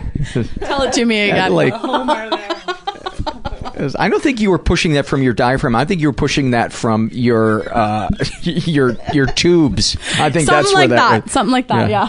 Which mine are tied. Okay. Um, love. I love the way my 88 year old grandma subtly shakes her head and swoops her hand as if to move the hair out of her face, especially since she has short hair, and I know that it's just a habit from when she was younger. Oh, that's cute. I love a hot mug of tea and a good book during a snowstorm. Oh, I love that. I bet you guys like that too, being uh, Canadian. Not the snowstorm so much. But, No, but I love the feeling of being inside when it's crazy, like raining Yeah, hard you know or what? it's super What's freezing. This person's name RMA. RSRA. Listen, RSRA. I don't think that's me. Um, but listen to this one. We have the kind of a lot in common. I love the unexplainable feel and smell of cool, crisp air in the autumn. And I love the sound and smell of burning wood in wood stove fireplaces and campfires, especially in the winter. Mm-hmm. I love She's it when Canadian. I love it when I come home from a hard day and my dog has the wiggles from being so happy to see me. Isn't that cute? I absolutely love the joy it brings to me to play word, board, and card games with my friends and family. Do you play uh, Words with Friends? No. Oh, I have in the good one. past, but I play much. I love that you don't play the one game that com- completely exemplifies what your love is. Sorry. I'm unplugging the laptop now. um, I love the feeling of accomplishment that comes from finishing something really difficult. I love creating something out of nothing but raw material. I love driving with the windows down on a warm day and blasting Lady Gaga. Oh, I love Lady Gaga. I am such a Gaga fan. Way to go. Okay. Like, I'm 39, a mom, like, not cool at all. And I'm such a Lady Gaga fan. My kids even get to listen to her. And that's another whole story. Okay. I can't believe it. Lady Gaga. She's not even in my loves, but I love her. Okay. I love when I can recognize my own personal freedom and realize I'm not chained to societal expectations.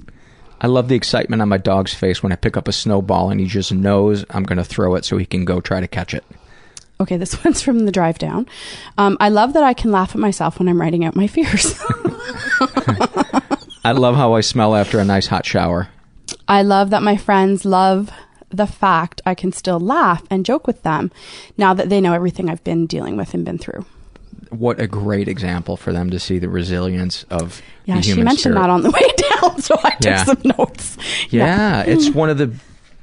It it It's really huge. helps other people. It It's really huge. helps other people. When you're open, sometimes people, I don't think it's anyone's fault, but sometimes people will walk away, ones you might not expect, and others you become closer with you don't expect. And, um, you know, the core that friends that I have, um, they're there and they are just like they're my family. Yeah. Uh, I love making a new friend that I can speak completely candidly with right from the get go. I love that too. Ditto. Like that's awesome. I Um, gotta say that's one of the things about doing this show because I have that love as well. Didn't really kick in until I was probably about 40 and started to feel my feelings and talk about them. But it is one of the greatest pleasures in life is having really kind of deep conversations with people that you haven't known for that long. Well, it's true, right? It's like not always having the superficial. Yeah. Right? And we talk about this all the time, right? Because, you know, there's certain people. No, uh, like honestly, the It's weather. exhausting. Superficiality is fucking exhausting. It's unbelievable. Necessary sometimes, but Not everybody. It's but- a coping strategy. Oh strategy. my god. Like nothing will make my legs more tired than being at like a cocktail party of rich people. Not that all rich people are that way, but there tends to be like the more glamorous the event, the more people put their walls up because they're afraid they're not enough. And it just oh it's Wow. like being at the fabric store with my mom, you know? It's just like I have got to go take a nap. I don't have a clue what it's like to be around rich people, so. Just I'm just being an asshole. Okay. We're in the love, so let's be lovey. I, think did. It's your turn. Oh, you did? Yeah, Oh, sorry. Um, I love the look on a student's face uh, when what I'm trying to teach them clicks. Oh, that's got to be a great feeling. Okay, so I don't really have any more, but I do want to say this I wrote out. Thank you, Paul, for creating this podcast and online community, which I know has been a great tool for me and a source of support. Uh, I'm also sure that for hundreds and hundreds of others, it is as well. I know that you, Paul, can be bashful about accepting the cheers and compliments and how great you are, but on behalf of all the mental illness happy hour listeners, especially in Canada, and participators of this community, I just want to thank you and keep doing what you're doing because we all need you and we all love you very much. And your response would be, Oh, thanks. I'm just kidding. He's taking it in, people. Aw. That's my big hug from everybody. That felt really good. I'm glad, even though I was sarcastic at the end. Which was really is a form of anger and fear, but yeah, no, yeah, that's that. I it was not really a love, but it is something I really felt was important. And I'll be honest, I needed I needed to hear that today. Aw, see, aw, that's awesome. See, connection. Andrea, thank you so much, and Cheryl, thanks for sitting in. Well, thanks. That's awesome. Many, many thanks to, to Andrea. I was really glad I was able to uh, connect with her when I was when I was in Toronto. Um, and that was recorded a couple of uh, months ago, I believe in uh, November. Um, and she's doing well. Um, she's healing. She said that she feels like she's on the other side of um, of the assault now, and uh, that's that's good to hear. And um, before I get to some surveys, and I got to say, if uh, if you're not up for uh, there's some dark surveys. I, I actually took a couple out that were I felt like were were too dark, but um, anyway, I don't know if these are any different. Um, but uh, I wanted to let you know there's a couple of different ways to support the podcast if you see feel so inclined. Um, go to the website mentalpod.com. Can make a one-time PayPal donation, or my favorite, a recurring monthly donation for as little as five bucks a month. It's super easy to set up, and um, you don't have to change anything uh, until you uh, decide if you want to cancel it or your uh, credit card expires. Um, and it's really kind of the financial foundation that keeps this this show going and allows me to um, have this be my my job, and uh, really, really, really appreciate uh, all of you guys that uh, that support the show. You can also support us um, by shopping through our Amazon uh, search portal. It's on the right hand side of the homepage, about halfway down. Um, you can also support us non financially by going to iTunes and writing a good, um, giving us a good rating and writing something nice about us. That helps boost our ranking, and sometimes that brings new people to the show.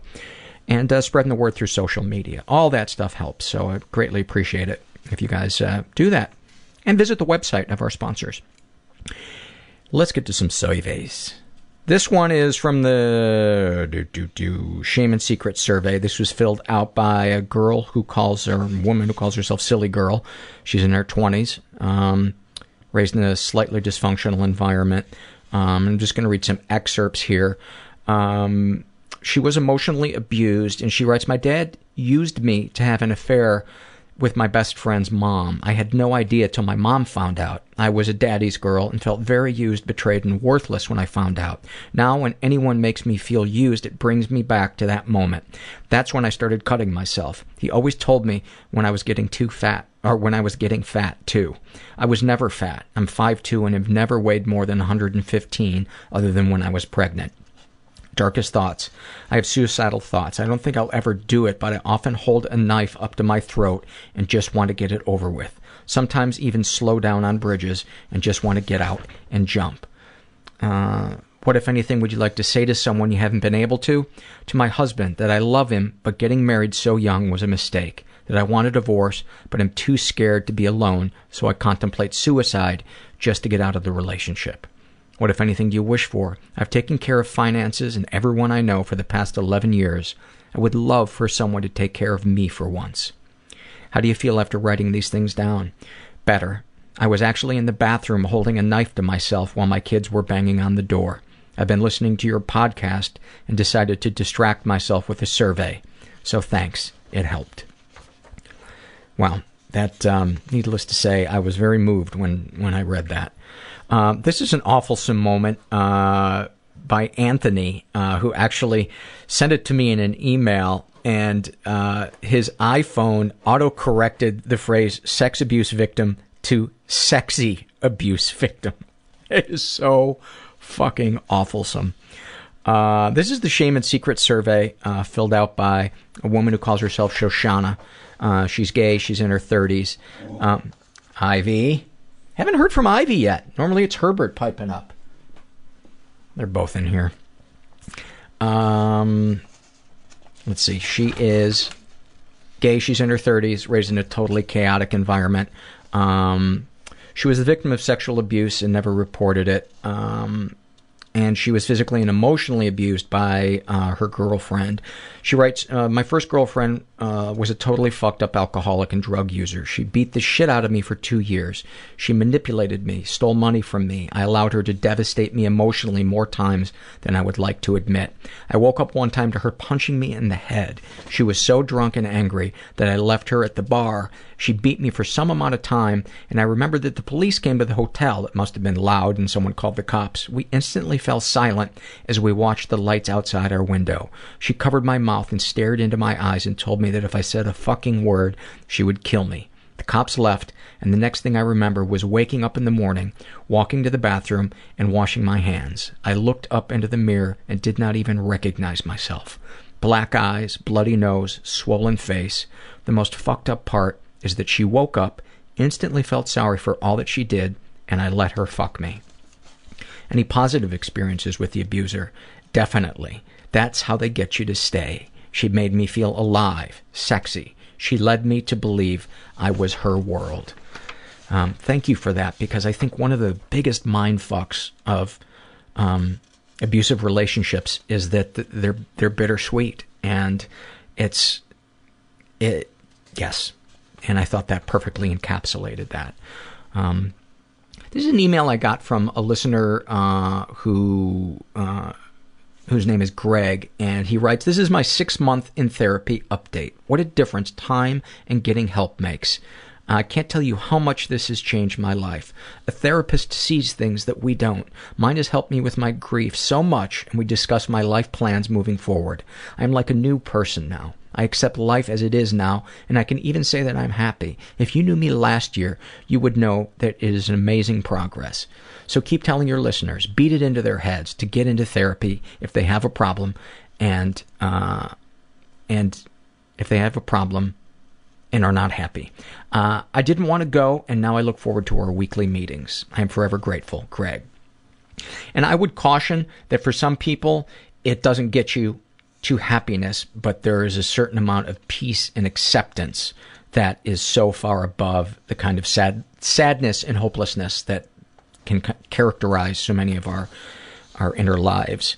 Um, this is from the Shame and Secret survey filled out by um, Allie Sam, and she had an abusive uh, boyfriend, an abusive male best friend, and abusive parents. And uh, I didn't want to read all the uh, abuse stuff. It, suffice it to say, it was it was horrific.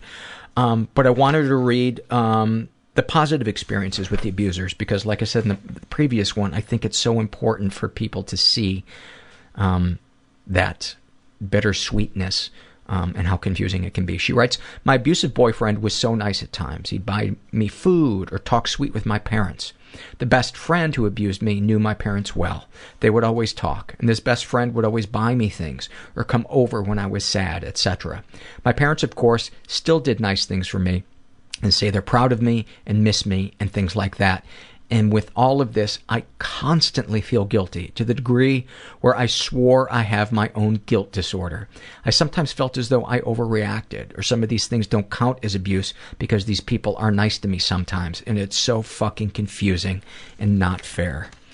Well, uh, Allie, I- I'm sending you the biggest hug because I share your experience so fucking deeply. Um, I know how you feel, and I'm not exaggerating. Um, this is an awful moment filled out by a, transgender male uh, who calls himself C. Martin, uh, J. Martin C. Uh, and he writes, I've come out to my family twice. First as bisexual and second as transgender. Both times we were in restaurants because I felt like they were comfortable, neutral places. When I came out as bi, my dad's first reaction was to shake my hand. It was clearly as a spur of the moment. I don't know how the hell to react to this move, and I still laugh remembering it. Maybe a year after coming out as trans, my mom told me she didn't like that I had chosen restaurants because they were always so shocked that they lost their appetites. Oh, that just deserved a moment of fucking awfulsome silence. I should have saved that one for later in the show because I feel like there, I don't know if there are awfulsome moments that can follow that one. This is from a new survey I put up called the um, Workplace Bullying Survey, and this is filled out by um, a woman who calls herself Shy Gianna. And uh, she writes, My work, and she's in her 20s, uh, my workplace was the silent type of mean. I was hired right out of college into a brand new career and really thrown into the work on day one. I needed training and extra help, but was met with indifference. My supervisor was vocally disappointed with my performance, but always pushed me to take on extra work. I was drowning, and that's when it hit me that my coworkers were quietly avoiding me. The indifference was painful.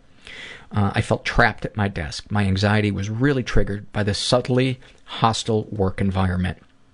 It's bun- uh, how did you try to change change this situation? Um, if not, why? If so, what did you do or what are you planning on doing?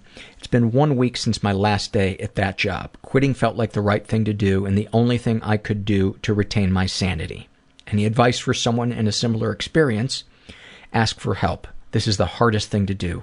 It felt impossible for me. Workplace hierarchy makes asking for help particularly difficult sometimes, but everyone deserves to be heard. Amen. It's an awfulsome moment filled out by Ziggy. Um, she writes, uh, I've recently relapsed into my disordered eating habits. This evening, after another day of compulsively counting everything I ate and feeling overwhelming shame, I went to watch a video on YouTube. An ad immediately appeared, and a man pointing straight at me from the screen said, Face it, you've been obese for way too long. The irony of it made me crack up. Thank you for that. Um, This is the Shame and Secret survey filled out by a woman who calls herself Sisyphus II. She's straight in her 20s, raised in a slightly dysfunctional environment, never been sexually abused. Um, not sure if she was physically or emotionally abused. And she writes, I didn't know it was happening at the time. I still don't know if it's classified as abuse. Just a lot of bad fights where I'd be told I should leave, that the family was better off without me, that I was this evil monster and it wouldn't matter if I was dead. This happened all the time, like almost daily for months and months on end. When it was at its worst and a couple of times uh, a week at best. Uh, everything that went wrong was my fault. I was this terrible person. I started to believe it. It really broke me. It made me think I should just kill myself. It made me wish I was never born because I wanted to spare people of having to know me. Uh, Sisyphus, no doubt about it, that is fucking emotional abuse. That if you had told a child protective services worker that um, they would have been at the house as soon as they could have gotten there. Darkest thoughts. I'm suicidal, but I don't want to be dead. I just want to not hurt anymore. I want to start cutting again. I want my thighs to look as though I fought a battle, was attacked. I want to bleed. A lot. I feel like it's a control thing. Like everyone hurts me, and this is a way for me to hurt myself. When I'm angry, I'm too afraid to take it out on others. It's so much easier to just hack open my skin and call it a day. I want to go to bed and not wake up. I want to hook up with one of my close guy friends just to feel loved and wanted. I've never been kissed, and it's embarrassing, and I wish I could uh, use one of them just for practice. What, if anything, do you wish for? I wish I was happy. I wish I was normal. I wish my friends all found love, let go, accepted themselves. I wish my friends could see how much they mattered. I wish I was smarter than I am. I wish I had gone to a better college. I wish I had applied to Ivy, uh, to Ivy League schools because I could have gotten in. I wish I had died in the car accident I had last year. I wish my friend would leave his girlfriend and be with me. I wish I wasn't depressed. Well, we're sending you some love. This is an awful moment fig- filled out by Big Al, who uh, writes A few years ago, my family was in crisis. My father had just returned home from the hospital after having had a debilitating stroke. My mother was in the middle of a bipolar depression swing. My brother was kicking my parents out of the house. Uh, they had just bought together a few months ago because of my mother's behaviors. After working all night and a full morning trying to hold all of this rolling shit show together, I came home barely holding myself together. When I walked in, I saw a plate of cookies and a birthday card on the table. I'd completely forgotten about my own birthday. I totally broke down, sitting on the kitchen floor, crying, and eating the cookies my wife had lovingly made me.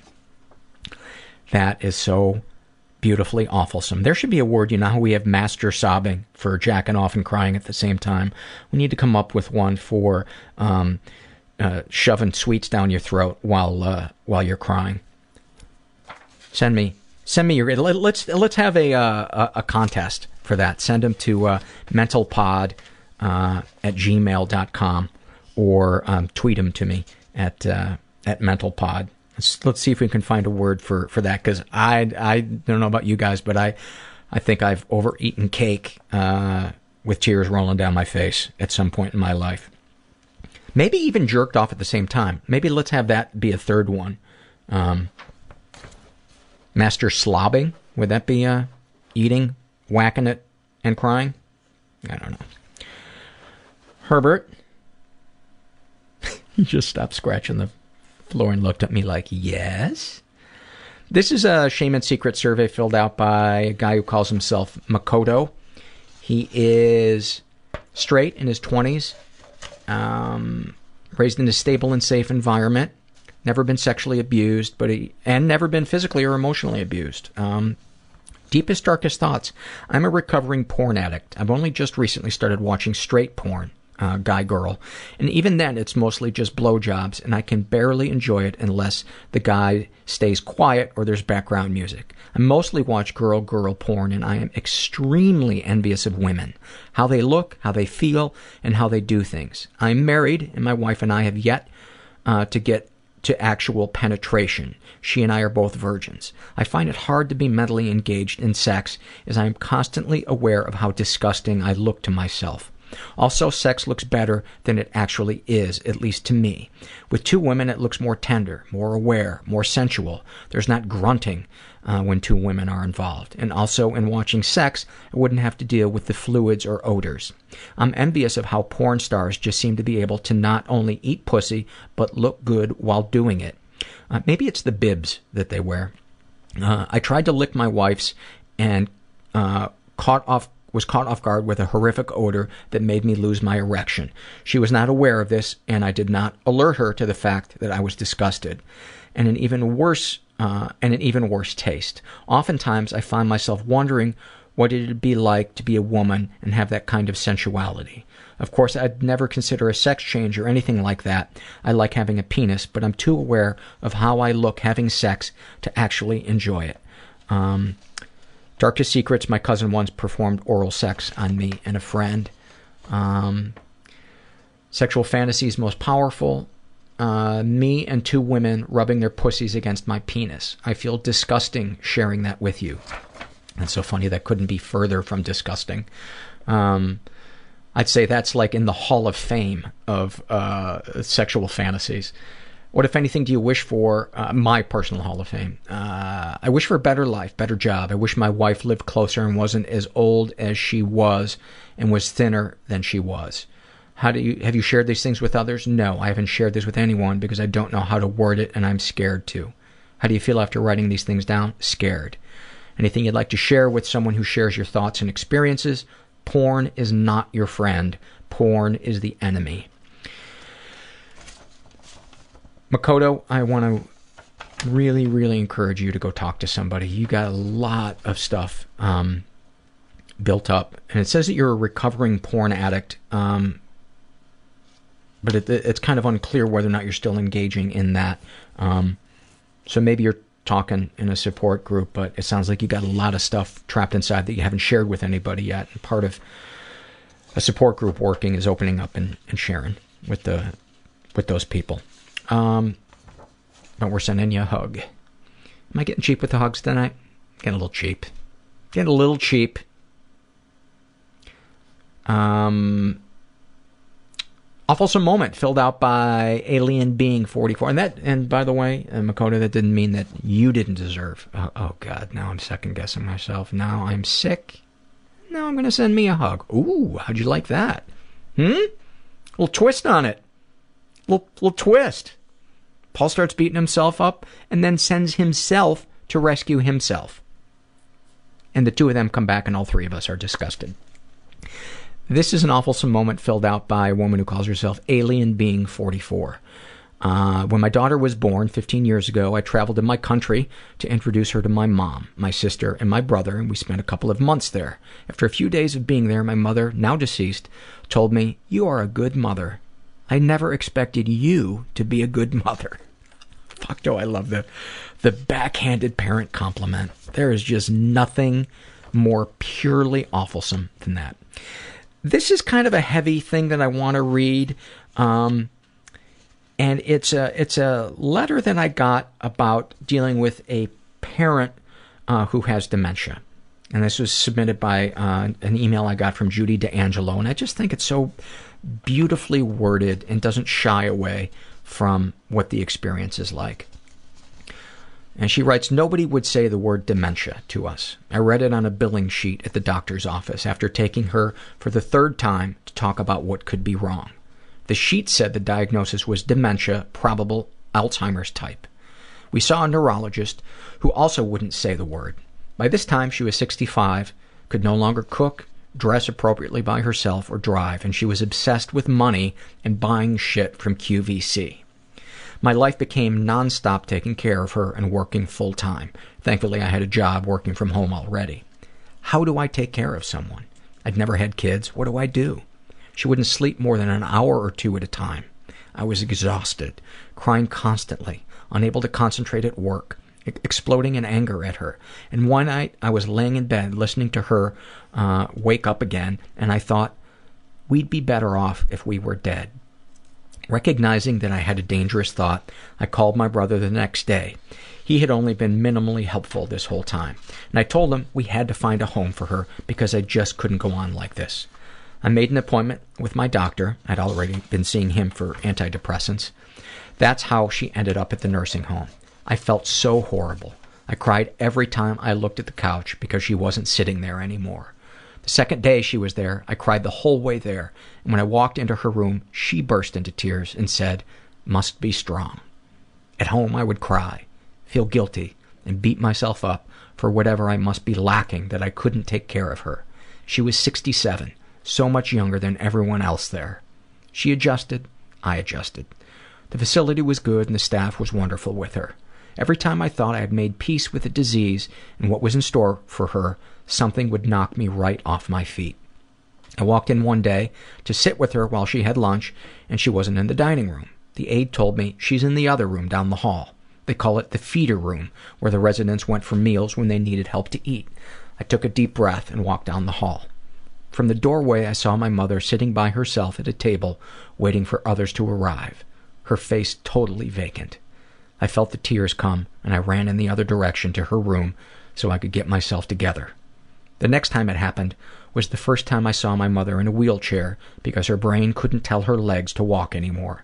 She didn't even have any mobility with the wheelchair because she was unable to learn how to propel herself in it anyway. One morning, the hospice nurse called and told me she thought mom had a heart attack. I went right up there and sat with her until it was time to work. The next day, she looked better and even ate a little after lunch. The day after that, the hospice nurse said she thought possibly another cardiac event had occurred. I went upstairs and she was awake. I took her hand and she squeezed mine. I started chattering to her while she napped off and on. My brother came to sit with her, and I went home to take care of the dogs.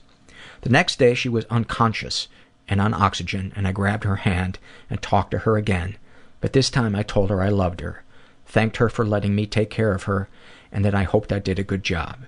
I told her how proud I was of her, and that we would all be okay if she needed to go. I kept re- replacing the cool washcloth on her head to feel like I was doing something. My brother came again to relieve me for a bit, and I left in the middle of the night to get some sleep. I was back first thing in the morning. Again, I spent the day talking about happier times in our lives, telling her I was going to miss her and what a great mother she had been for us. At 2:55 p.m., the afternoon shift nurse came in and was shocked that mom was still here. She said to me, "That oxygen is what's keeping her here." I stared at the oxygen machine for a minute. Then I looked at the nurse and said, I want to shut the oxy- oxygen off now. I walked over to the machine and shut it off. Everyone left so I could be alone with her. By this time, her mouth was hanging open, one eye was half closed, and the other open.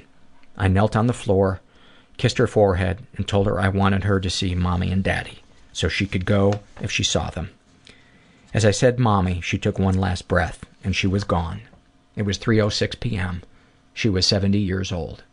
Later, when I got into the car to make the last drive home from the nursing home, I said out loud to nobody in particular, I wasn't ready yet, and every tear I had not shed over the last four days rolled down my face.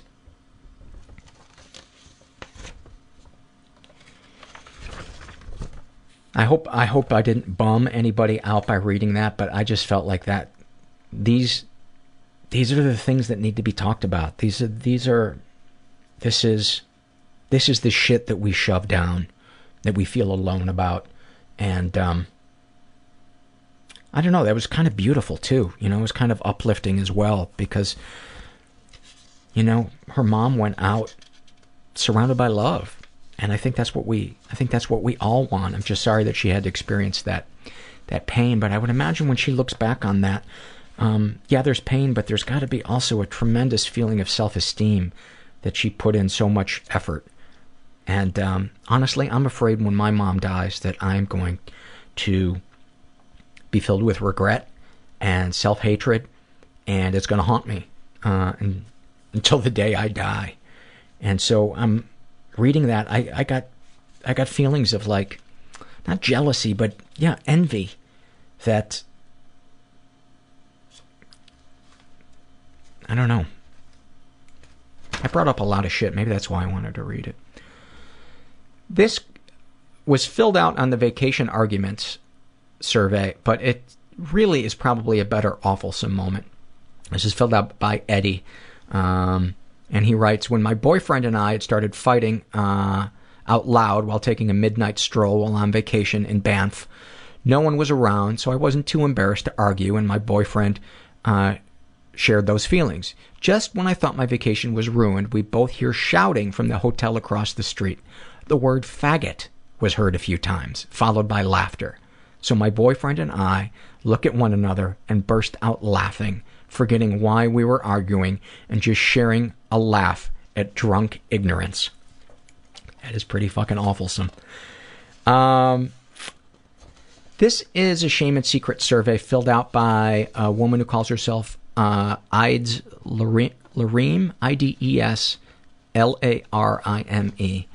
Uh, I don't know why that's so hard for me to uh, pronounce. She is straight in her 30s, raised in a stable uh, and safe environment. She writes safely dysfunctional. Uh, never been sexually, physically, or emotionally abused. Um, darkest thoughts, I'm better than everyone else. I'm always right, even when I fuck up. Um, I'm still right. If people disagree with me, they're idiots. Darkest secrets. I was an escort for four years, starting when I was 23. I worked for a successful, well run escort agency.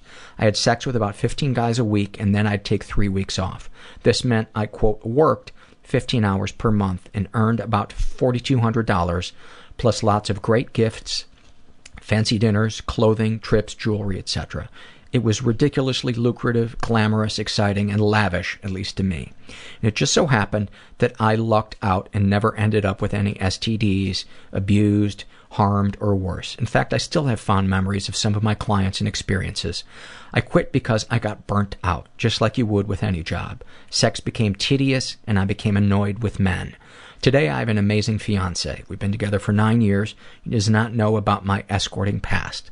Every now and then, when I'm reminiscing, I find that I miss it, especially the money and the lifestyle it provided.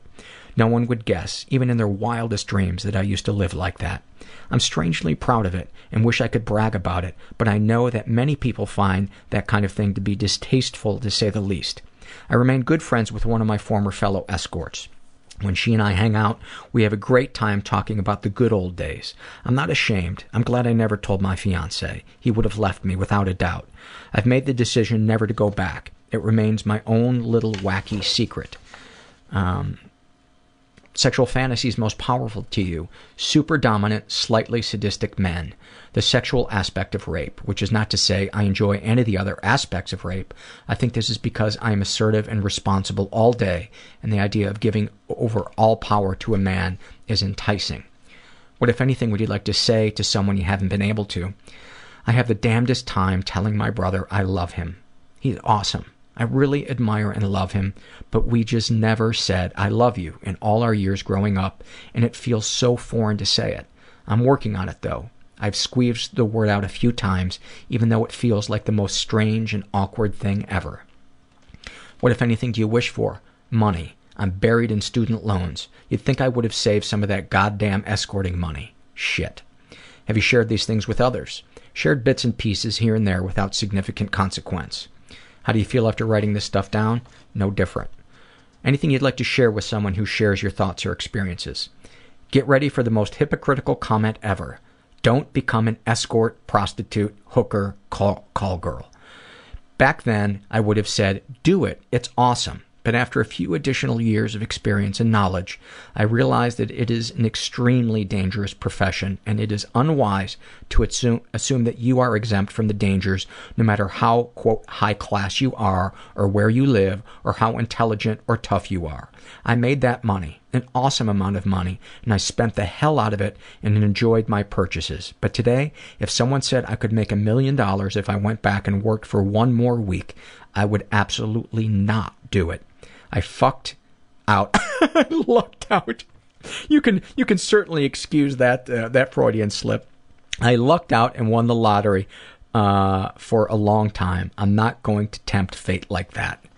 Um, thank you, thank you so much for that. That um, I love these these peeks into people's inner lives and their pasts and the stuff that they they hold close. I'm a vampire. That's basically what I am. And finally, this is a happy moment filled out by a woman who calls herself Melody in C. And she writes, I had the feeling I had read this one. If I did already, Go fuck yourselves. She writes, uh, I met my sister in law for coffee last week. A few years ago, uh, nothing having to do with my sister in law would have been considered a happy moment. Ever since I first met her, my sister in law has always sort of rubbed me the wrong way. She's a very opinionated person, pretty sarcastic, and not very open. She did something that really hurt my feelings concerning my first child. Her rude behavior felt like a smack in the face, and I just shut down, and I avoided her at family gatherings and barely spoke to her for a number of years. We ended up moving to another state, and I had no contact with her for three years. We eventually moved back to our original state. By that point in time, um, by that point, time had mellowed my hurt feelings enough that I could put it all aside and resume a normal relationship with her once again. Back to present day. I met her for coffee last week. As we chatted, the subject came up of me beginning a weight loss program soon and how, in order to be approved for insurance, I had to have two medical conditions. Um, in order to be approved for insurance, I had to have two medical conditions, one being high cholesterol, the other being depression. Um, oh, I see. As soon as I mentioned that uh, I had been suffering from depression, my sister in law began to tear up, and she chimed in with, what mother doesn't suffer from depression? Keep in mind that I have never seen this woman cry or even get remotely emotional about anything. I was so touched. She continued to tell me that I can call on her any time to help out with my kids, that she is there to help me in any way she can. I was blown away. It was a really awesome moment to realize how much things had changed with her for the better. Well, what a sweet moment to end on. Thank you guys for being a part of this thing. Um, thank you for all your support. Thank you to uh, all of my awesome guests like Andrea, all you guys that submit these great emails and surveys. And if you're out there and you're feeling stuck, I, I hope you know that uh, you're most definitely not alone. And uh, thank you for listening. Everybody I know is bizarrely beautifully Everybody fucked up I in know is weird way. bizarrely beautifully Everybody fucked up in some weird way. Bizarrely beautifully fucked up in some weird